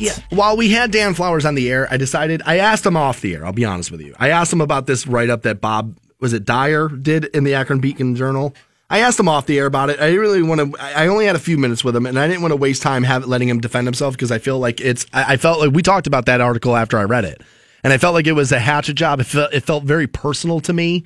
Um, where he was like kind of trying to knock the Akron Canton Regional Food Bank off their off their pedestal. And here's the problem: is the guy didn't do Bob Dyer didn't didn't do it in July, so it's not like this is like a legitimate thing. He's doing it as they're gearing up for their busy season because he needs to sell newspapers. Otherwise, they're going to fire his ass, and that's why it burns me up even more. Is that this was motivated? It was personal, and you felt like you were trying to save your own ass by moving your circulation. And it made, and honestly, I reached out to Bob Dyer's people. I don't know if they ever told him, but I reached out and asked him to come on the program. Never heard back. Now I don't know. Maybe Bob never heard that himself. All right, but I did reach out.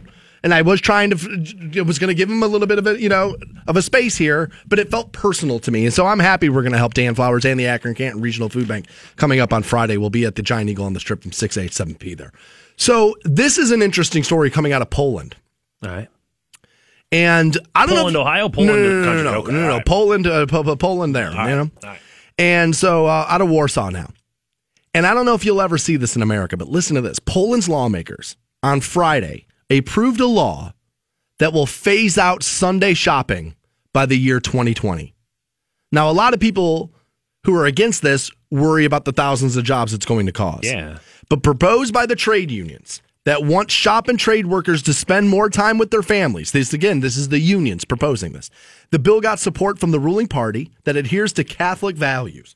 Critics say that it would negatively affect Poland's economy, eliminating tens of thousands of jobs and and hurt the supermarket chains ultimately. But the lower house, dominated uh, by the ruling party, voted 254 to 156 to limit Sunday shopping to the first and last Sunday of the month from March 1st until the end of next year, 2018, and only on the last Sunday in the month in 2019, and then to ban it completely in 2020. Essentially, this is the don't make people go to work on Thanksgiving argument for every Sunday. For year round. Yeah, that's absolutely ridiculous. You, as a business owner, should have the prerogative to be open when you see fit. And I understand, hey, we want our workers to have more time off. And I support a 40 hour work week 100%. And that gives you time off within the week. I can't, I can't sign off on that at all. That's a terrible idea. This is um th- this is going to gain this will gain steam over there. This will start to take place and I've been telling you guys about this for a while now. As everybody's talking about how they need to make more money and the $15 hour minimum wage and this and that, what did I say? I said you what you will start to see is there will be a shift in business where they will give you more time away from the office versus raising your salaries and that the, this would be the move. And what you're going to see here and I don't know if you'll get this here. I don't know if America will do this because ultimately America won't care about the loss of jobs. Let's be honest. You don't care about your neighbor having a job at all, even though you should, because it's what stops them from breaking into your goddamn house. But uh, ultimately, dude, America won't care about the loss of jobs. What America will care about is the fact that our fat, lazy asses won't be able to buy the thing we want and have it in our hands on Sunday. And it is a day where most people aren't working. The only people who are are in retail. And so you have the time to go shopping. I don't know if this would, I mean, think about car dealerships. You're not going to let them be open? On Sunday? I mean, dude, I I, I don't know what the, what the numbers are. I guess I could ask Craig Waikem, but like I bet I'm willing to bet Sunday. Although I don't even know is he open? On, I, I don't know. I um, but I would imagine the weekend is when a lot of people are doing this stuff. But I I don't know, man. Like you'd have to change your life. There's no doubt about that. You'd have to like prepare for Sunday and be like, all right, well, I'm not going to be able to buy anything on Sunday, so let's make sure we get it Friday, Saturday, or whatever. But is everybody spending more time at home really a bad idea?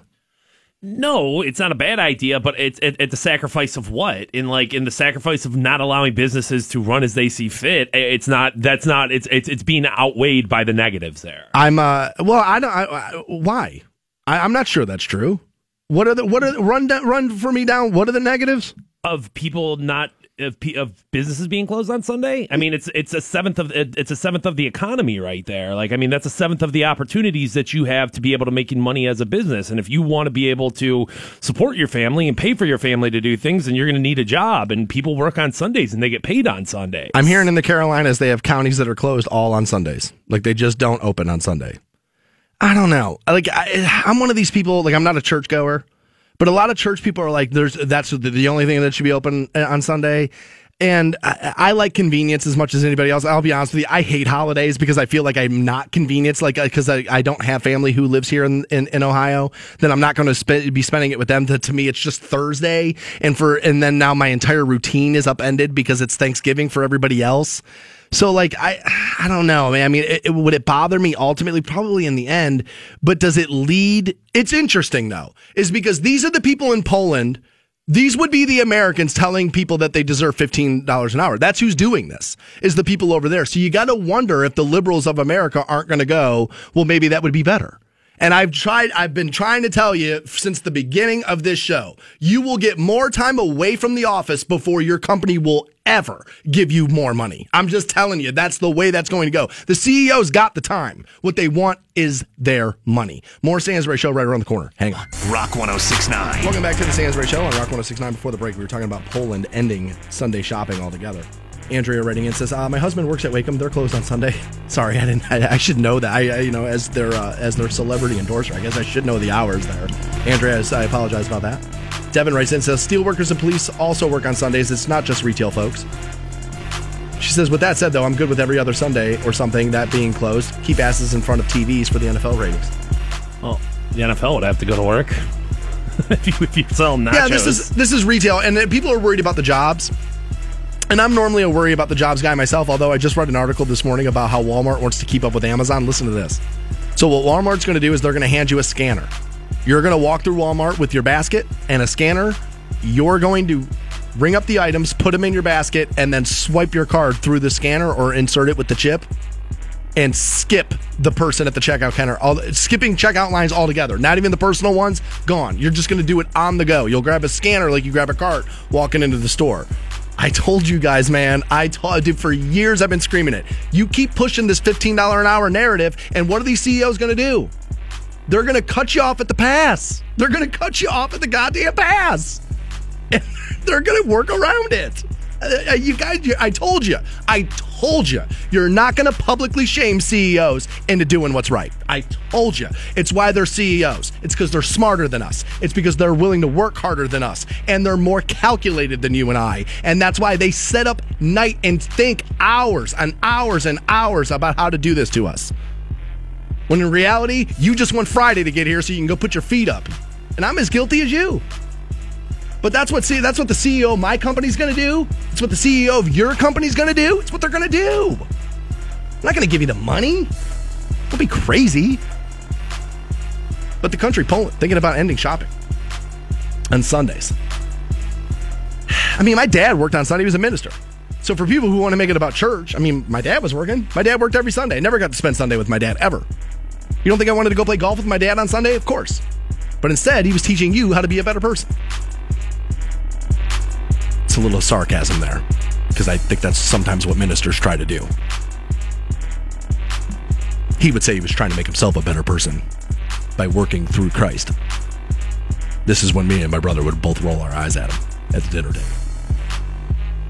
I don't know. I don't think America will wrap its arms around it just because we like the convenience of being able to go buy things. I mean, why do you think we're open on Thanksgiving now? It's because we want to buy things. Yeah, and I mean, if you like Chick Fil A want to say, "Hey, no Sundays," good for you. Go ahead and do that. I, I think there's, you know, your problem's the state deciding it. Yeah, I mean, uh, dude, pat okay. yourself on the back. Like, you you you have 100 percent right to be closed Sundays, Mondays, whenever the hell you want, dude. That's that's that's that's that's your prerogative that, as a business owner. That's a good argument that the state shouldn't decide how uh, because honestly, if the government was although the government decides how you run your business. Like I, I, I, I talk about this all the time. As a small business owner in Oregon, I owned a bar, right? And if under their liquor laws, if I wanted to close my bar down and go on a two week vacation and shut the bar down for two weeks, I needed permission from the state of Oregon to do that. I wasn't allowed to just lock the door and walk away from, from two weeks. I needed permission. Now, why do I need permission from the state to do that? Uh, ridiculous it is. I mean, you know, there's there's plenty of regulations that exist for a reason, and there's plenty of overreach when it comes to stuff like that as well. Um, but the answer to that definitely isn't just being like, eh, screw it, we'll just let them decide everything. Yeah, I mean, I, I, as much as I think it would be nice if more people spent the time at home, the more I think about it, honestly, dude, I want government out of the way of small business. I want it just the best thing the government can do for a business is secure a loan and then get the F out of the way and let the business owner do what they need to do to turn a dime. That's the best thing the government can do. Give the loan and then look the other way. It's the best thing you can do. Otherwise, dude, you just get in the way and make it too hard for a local business, small business to make money, and they end up shutting their doors down. Not because they didn't have a good business model, not because they didn't have a great product, but because you're standing in the way of them making a profit because you constantly think you know better. By giving that loan, is there some sort of like, I mean, should I just be out of the loan as in, in whole? Like, you, you know what I mean? All I need you to do is do I have the credit to earn the loan? Outside of that, don't, dude, if, if you don't like the business, don't give them the loan. That's how, that's how you do that. But once you've given the loan, stay out of the way. Because, like I always tell you, the government can't get the goddamn mail to my house on time.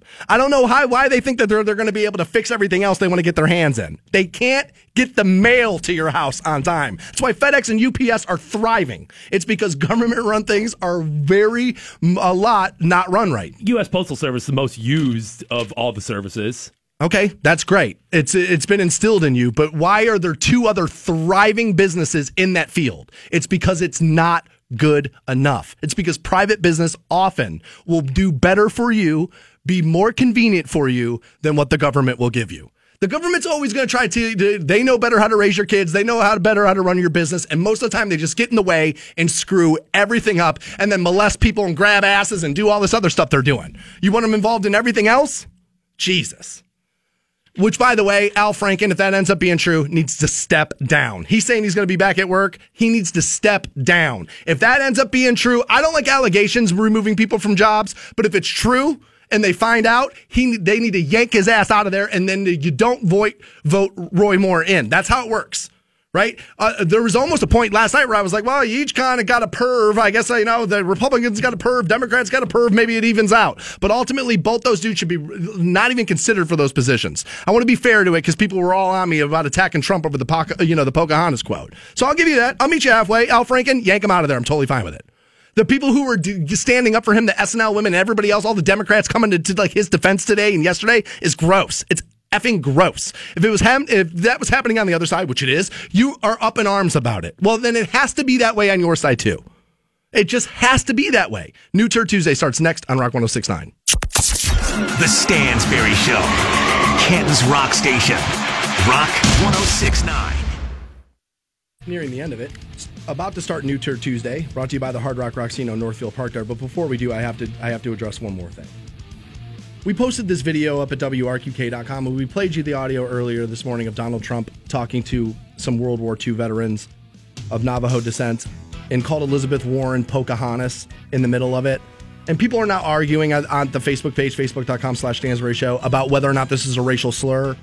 I think part of the problem here is, is that Americans have resolved themselves to the fact that there's one slur. It's the N word, which is, of course, ridiculous.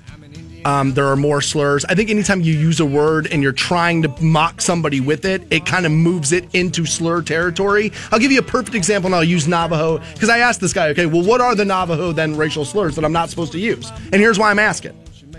This very month, I'm going to Vegas to see my family. My brother has a daughter, she, my niece, Grace. She's adopted, and both of her parents were Navajo Indian. If my brother calls her, which he, he will from time to time to me, my little Pocahontas. I don't think there's anything wrong with that.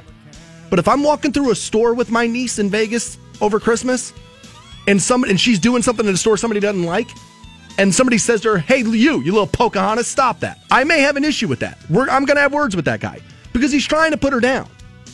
Yeah, where I mean, my brother's not trying to put her down it's a, at the very least it's used in a derogatory manner. He wasn't There's trying no to be nice about, about it. We can all say right. that, right? He wasn't trying to be nice about that. I think once you're not trying to be nice, it kind of moves the word into slur territory. So like that's all I'm saying. So if you see me walking with my niece and you call her Pocahontas, we're having words. That's all I'm going to say. We're you and I are going to have words over that. So don't do it. Let's start New Turd Tuesday now. With a little Fergie, she's back on the scene now. This song's called A Little Work. My guess is it will need a little bit of that. Yeah, Fergie not great, but somehow or another she's just made a career out of it. About time I talk to somebody, shrink my head. A lot of promises, broken things that were said, and I can't get out of this bed. Got bruises on my heart, plenty scars on my mind. Got blisters under the bandit over my life. Gonna rip it open and show the world what's there.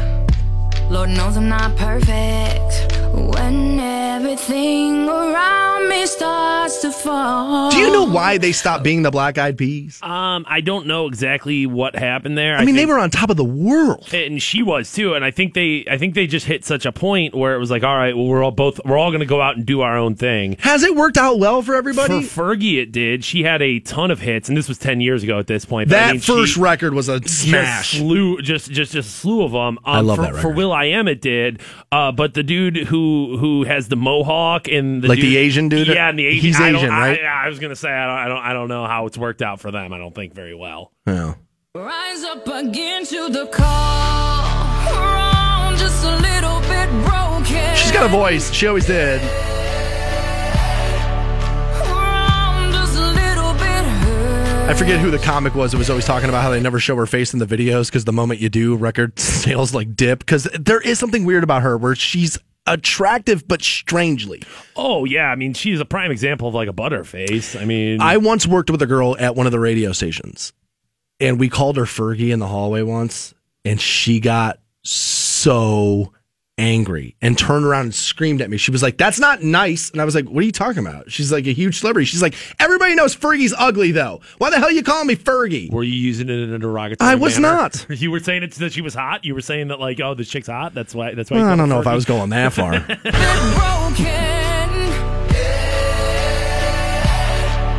We're all just a little bit hurt. I think she just got a divorce. Um, from Josh Duhamel, I, th- I, thought they worked so. that out. Oh, I, thought- I was gonna say I thought they had they had problems, and maybe this is what this song was all about. But Oh, uh, maybe I don't know. I I'm not keeping up on Josh Duhamel's love no, life. neither am I. Can use a little Oh no, yeah, you're right. Two days ago, she gets real and raw about it. I like Fergie because she's so open up about like her past drug use and being like a drug hoe and like, Like- that whole story. I oh like yeah, that. and pulling into the Taco Bell parking lot hammered at 2 a.m. Yeah, Good she does do stuff. that. a lot. a little. Gotta wait first little month to pick up that. I gotta be honest, and this is gonna sound weird, but he was a little too hot for her. You're saying Josh Duhamel? Josh Duhamel is a good looking dude. He is. That's a good looking guy. He's a handsome man. There's no question. about it. 44, still looks good. Well, yeah, and he's one of those dudes that have aged well and has He kind of done his thing. And you know, got I went the other way with it. I tried the other system. It didn't go as well. you got Gremlin face Fergie out there, but Yeah. Gotta wait first little month to pick up that chick. He bounced left, it was over, never came back. Had a lot of questions about daddy after he left. Now it's Ew. just mama and them kids. She said, I'll hold it down, don't you worry, we'll find a way. No matter how I make sure the bills get paid. She gave it all and thank God the mouse got fed. She prayed the cycle would end when everything around me starts to fall. We rise up again to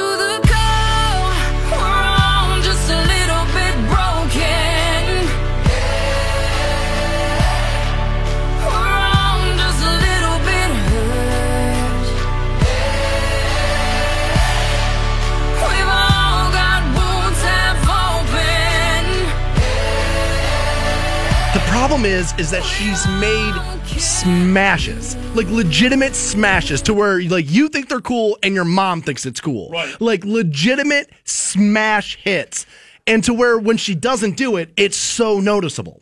This is new Fergie. Yeah, I mean, she's known for bangers, but she's had some ballads that have done pretty well. No, I'm just saying this is not a great ballad. Even I'm saying like her songs are normally breakout massive hits, and this isn't living up. It's your soul that is bleeding. That slow drip won't help enough. It's time to get up to the front of the line. The call to the battle is straight from the mind. This feels more album track than single to me.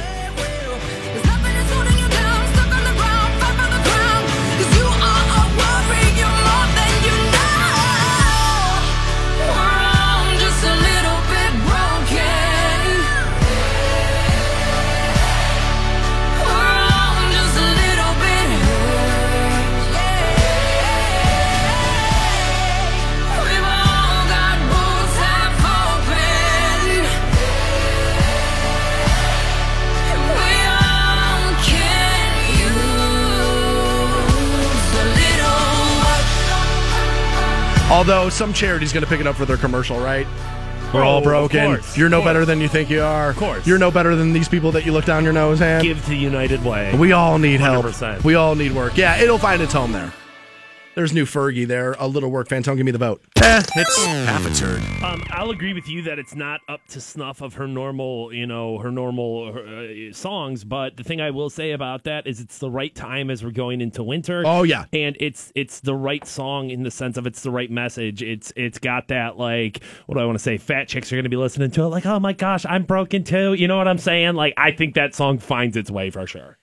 Yeah, as you're picking out the jelly donut, Uh-huh. do you hear it in the back of your head? Yeah, I, I do Uh-huh. need a little work, but right now what I need is carbs. Yeah, it is the right time. The the the label very smart, and when they're placing it, I will agree with you. That song's half a turn On eh, it's half a turn.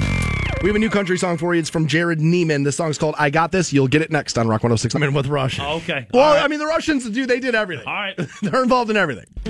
I got this cold white Russian in my hand. I got this turquoise sky and zero plans. I got this car full of smoke and gasoline. Didn't have to be white Russian, you were right. Could have been Beer? beer, Budweiser, Bud Light. Could have been any word If there. Coors didn't want to cash in on that one. White Russian. Well, may, maybe that's why he did it. Maybe Okay. somebody's going to come back and they'll, they'll they'll redo that. Okay. This car full of smoke and gasoline, letting my mind unwind in my own jet stream. I love someone like you to come along for the ride. If you got nothing to do for the rest of the night, girl, I got this. Don't gotta think too hard. It's a can't miss. I know right where to start. Yeah, the only thing I'm needing is a girl to play the lead cool. Those words are slung together pretty well.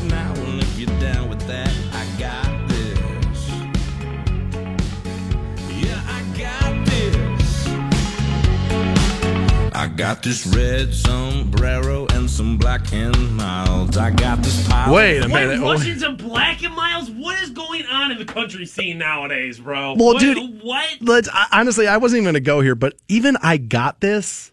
I mean, dude, that's hip hop lingo. Now it doesn't sound like that way anymore because everybody uses it. But that's, dude, this is what I, this is why racism is crazy.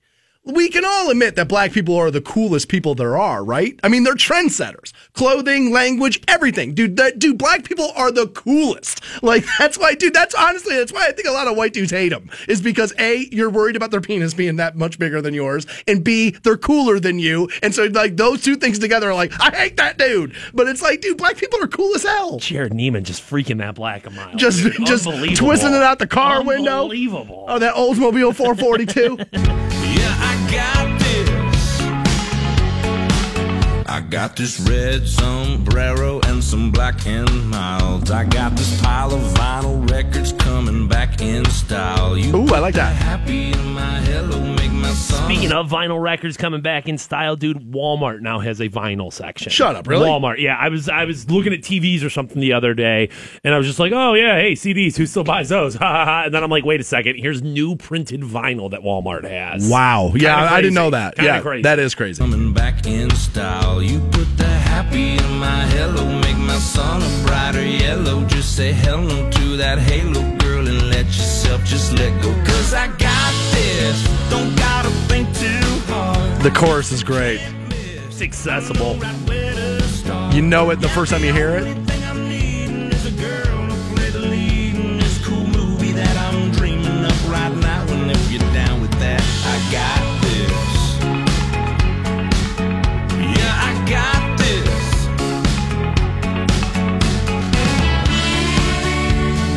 This sounds like it was written by Thomas Rhett. I wonder if that's what happened here.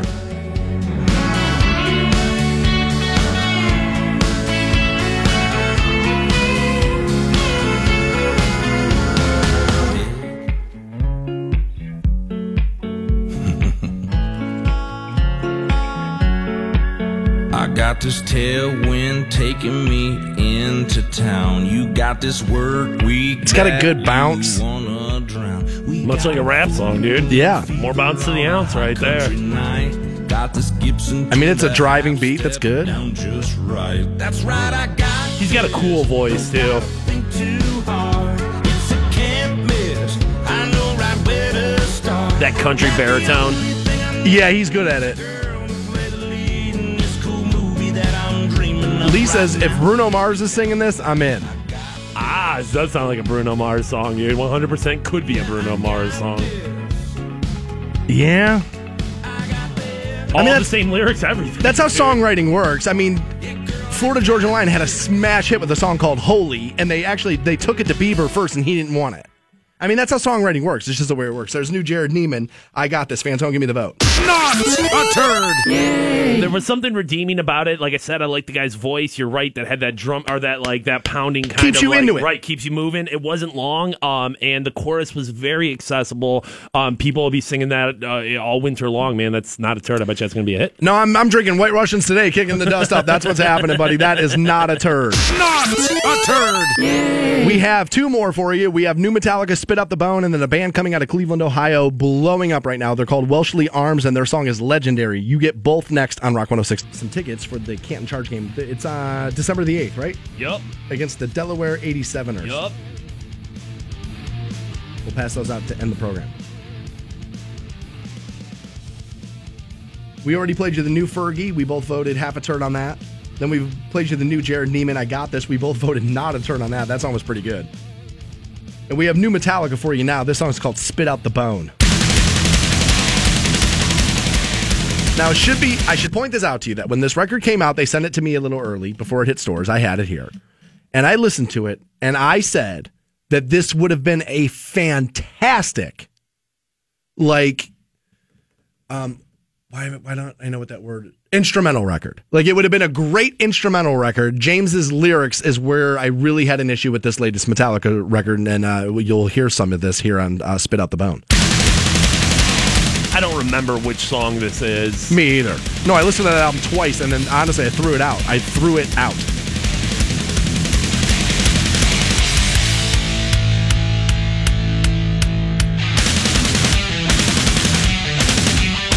It hits heavy though.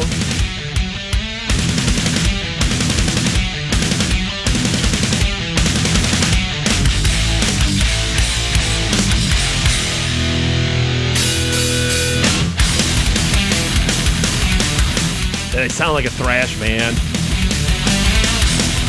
From which they hail. I was gonna say which they kind of are the thrash band. Well, yeah, when they were stealing all their early music for Kill 'Em All from other bands, yeah, they were a great thrash band then.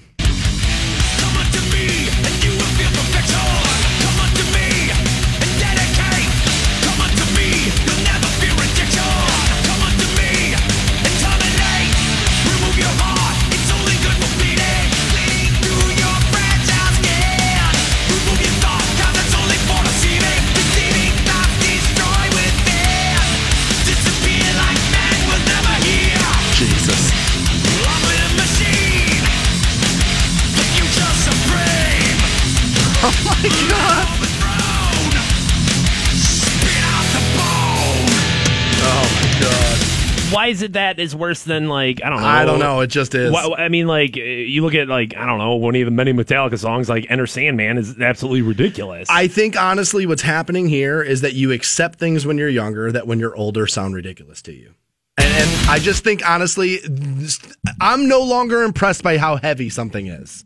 Like being heavy is no longer enough. Or sometimes it's maybe too much, where it's like, I don't need it to be this heavy. Like, so that's what everybody was like, this is the heaviest Metallica record in like 20 years. I don't care if it's heavy. Is it good?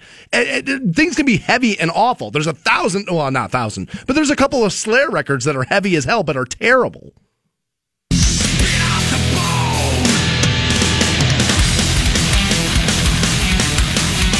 It just it feels like they're trying too hard. Like they heard everybody bitching about what they bitch about with Metallica, so it's like, well, let's go all the way back and then we'll give them this, and it's just not good.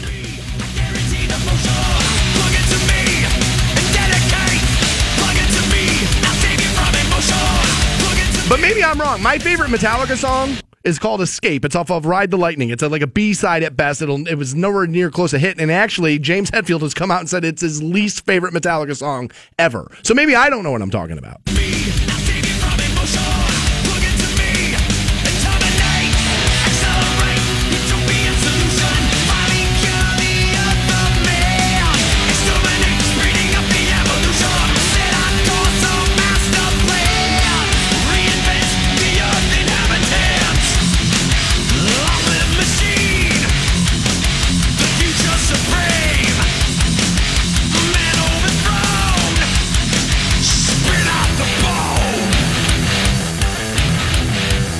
Hit the beer lines more like it. Oh, dude, they're playing new crap again. I'm gonna go buy a shirt.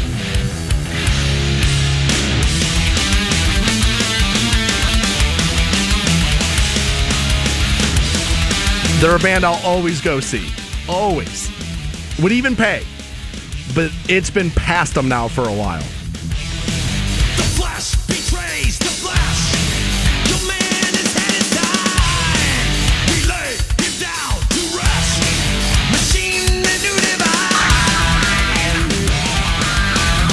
Oh, we'll let Kirk Hammett have solos because everybody bitched when Kirk Hammett didn't have a solo. So now here's a solo just to have it.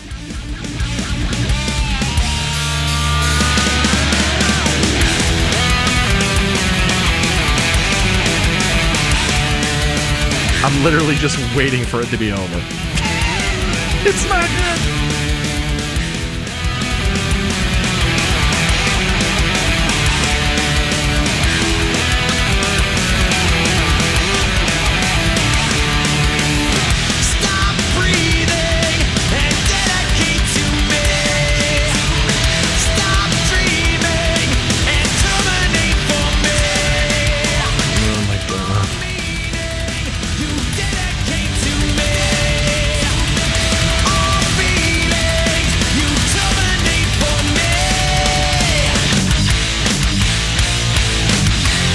That's actually just straight lifted from their old records right there. Oh, another solo. Nice. Let's, get Kirk Hammett back in here. Do another one, Kirk.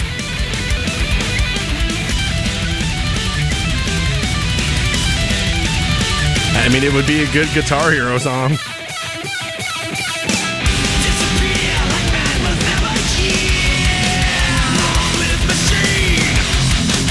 Last three albums, they have mic'd his drums so poorly.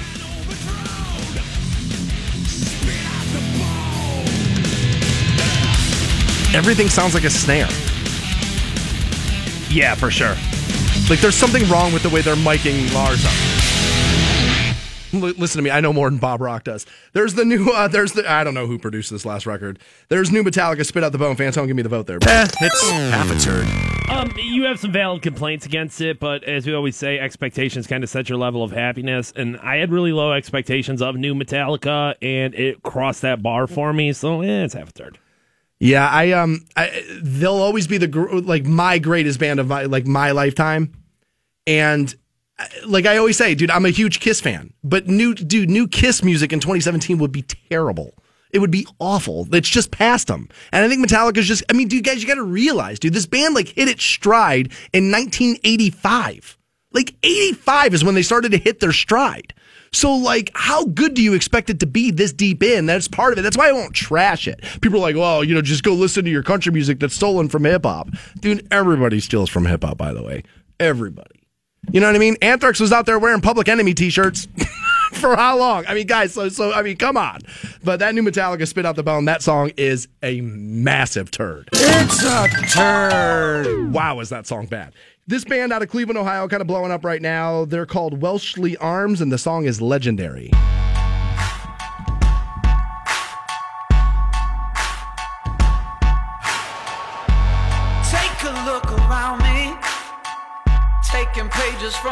Magazine. Been looking for the answers ever since we were 17. Sounds like a Imagine Dragons or something. It, yeah, that's exactly what they're trying to do. Fight this world of ill intentions. New answer to the same question. How many times will you learn the same lesson? Can't knock it. That's what's popular now.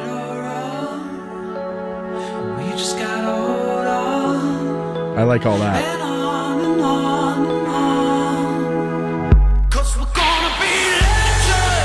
Love that. Gonna get their attention. Yeah, this isn't a commercial or something. I know it is.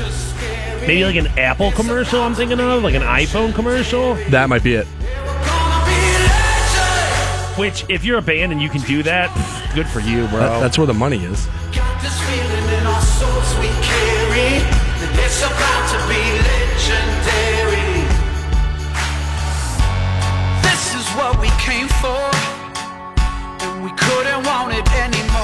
Dude's got a cool voice. Yeah, he does. Never turn back now. to leave it all on They're like a seven piece, like they're multiracial. Yeah, like there's a lot of stuff going on in this band that's that that, that fits 2017 perfectly. to be a seven piece, I mean, I, I guess it's like, well, you can only get so much sound out of something, but like, man, that I, I would have thought this was like three, maybe four dudes. No, there's there. like seven, eight of them. There's a couple of women in the band. Why They're, not they're throw 'em all up multiracial. No, it's like the 2017 band. It is.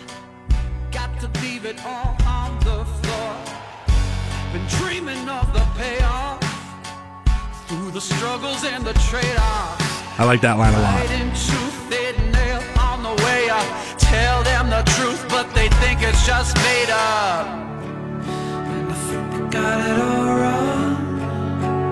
We just gotta hold on and on and on and on. Cause we're gonna be legends. Gonna get their attention. so good. Though.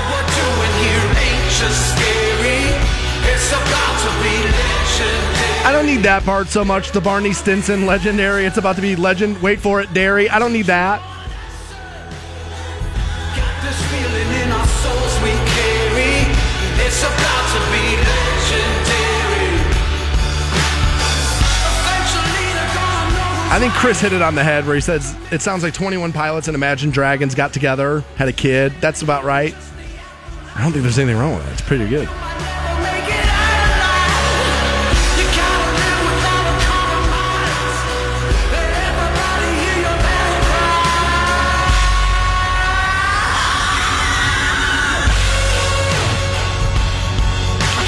Right. This is very grandiose, very, you know, Pretentious is the right word.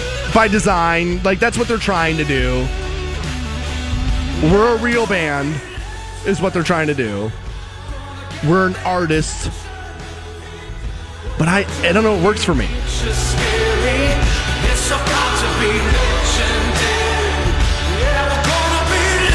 Apparently, this was in a Miller Lite commercial. okay. One of their other songs was in the Hateful Eight trailer, which I'm sure you saw. You're a big, you're Tarantino yeah, fan, you're yeah. a big Tarantino guy. And another one of their songs was used in a Cleveland Indians commercial. That makes sense. They're a band out of Cleveland, Ah, Ohio. Yeah, Maybe that's where I remember this from. It's through an Indians commercial. That band's breaking. I mean, they're blowing wide open, hitting like the late night talk show circuit. They're out of Cleveland. They're called Welshly Arms. Songs called Legendary. Fantone, give me the vote there. Not a turd. I mean, you're already you're already in a bunch of commercials. If, if there's a reason why you're blowing up at the moment, and that song is it, dude. That's a it's a good track right there. Yeah, I um, I, I think they nailed it. That song's not a turd.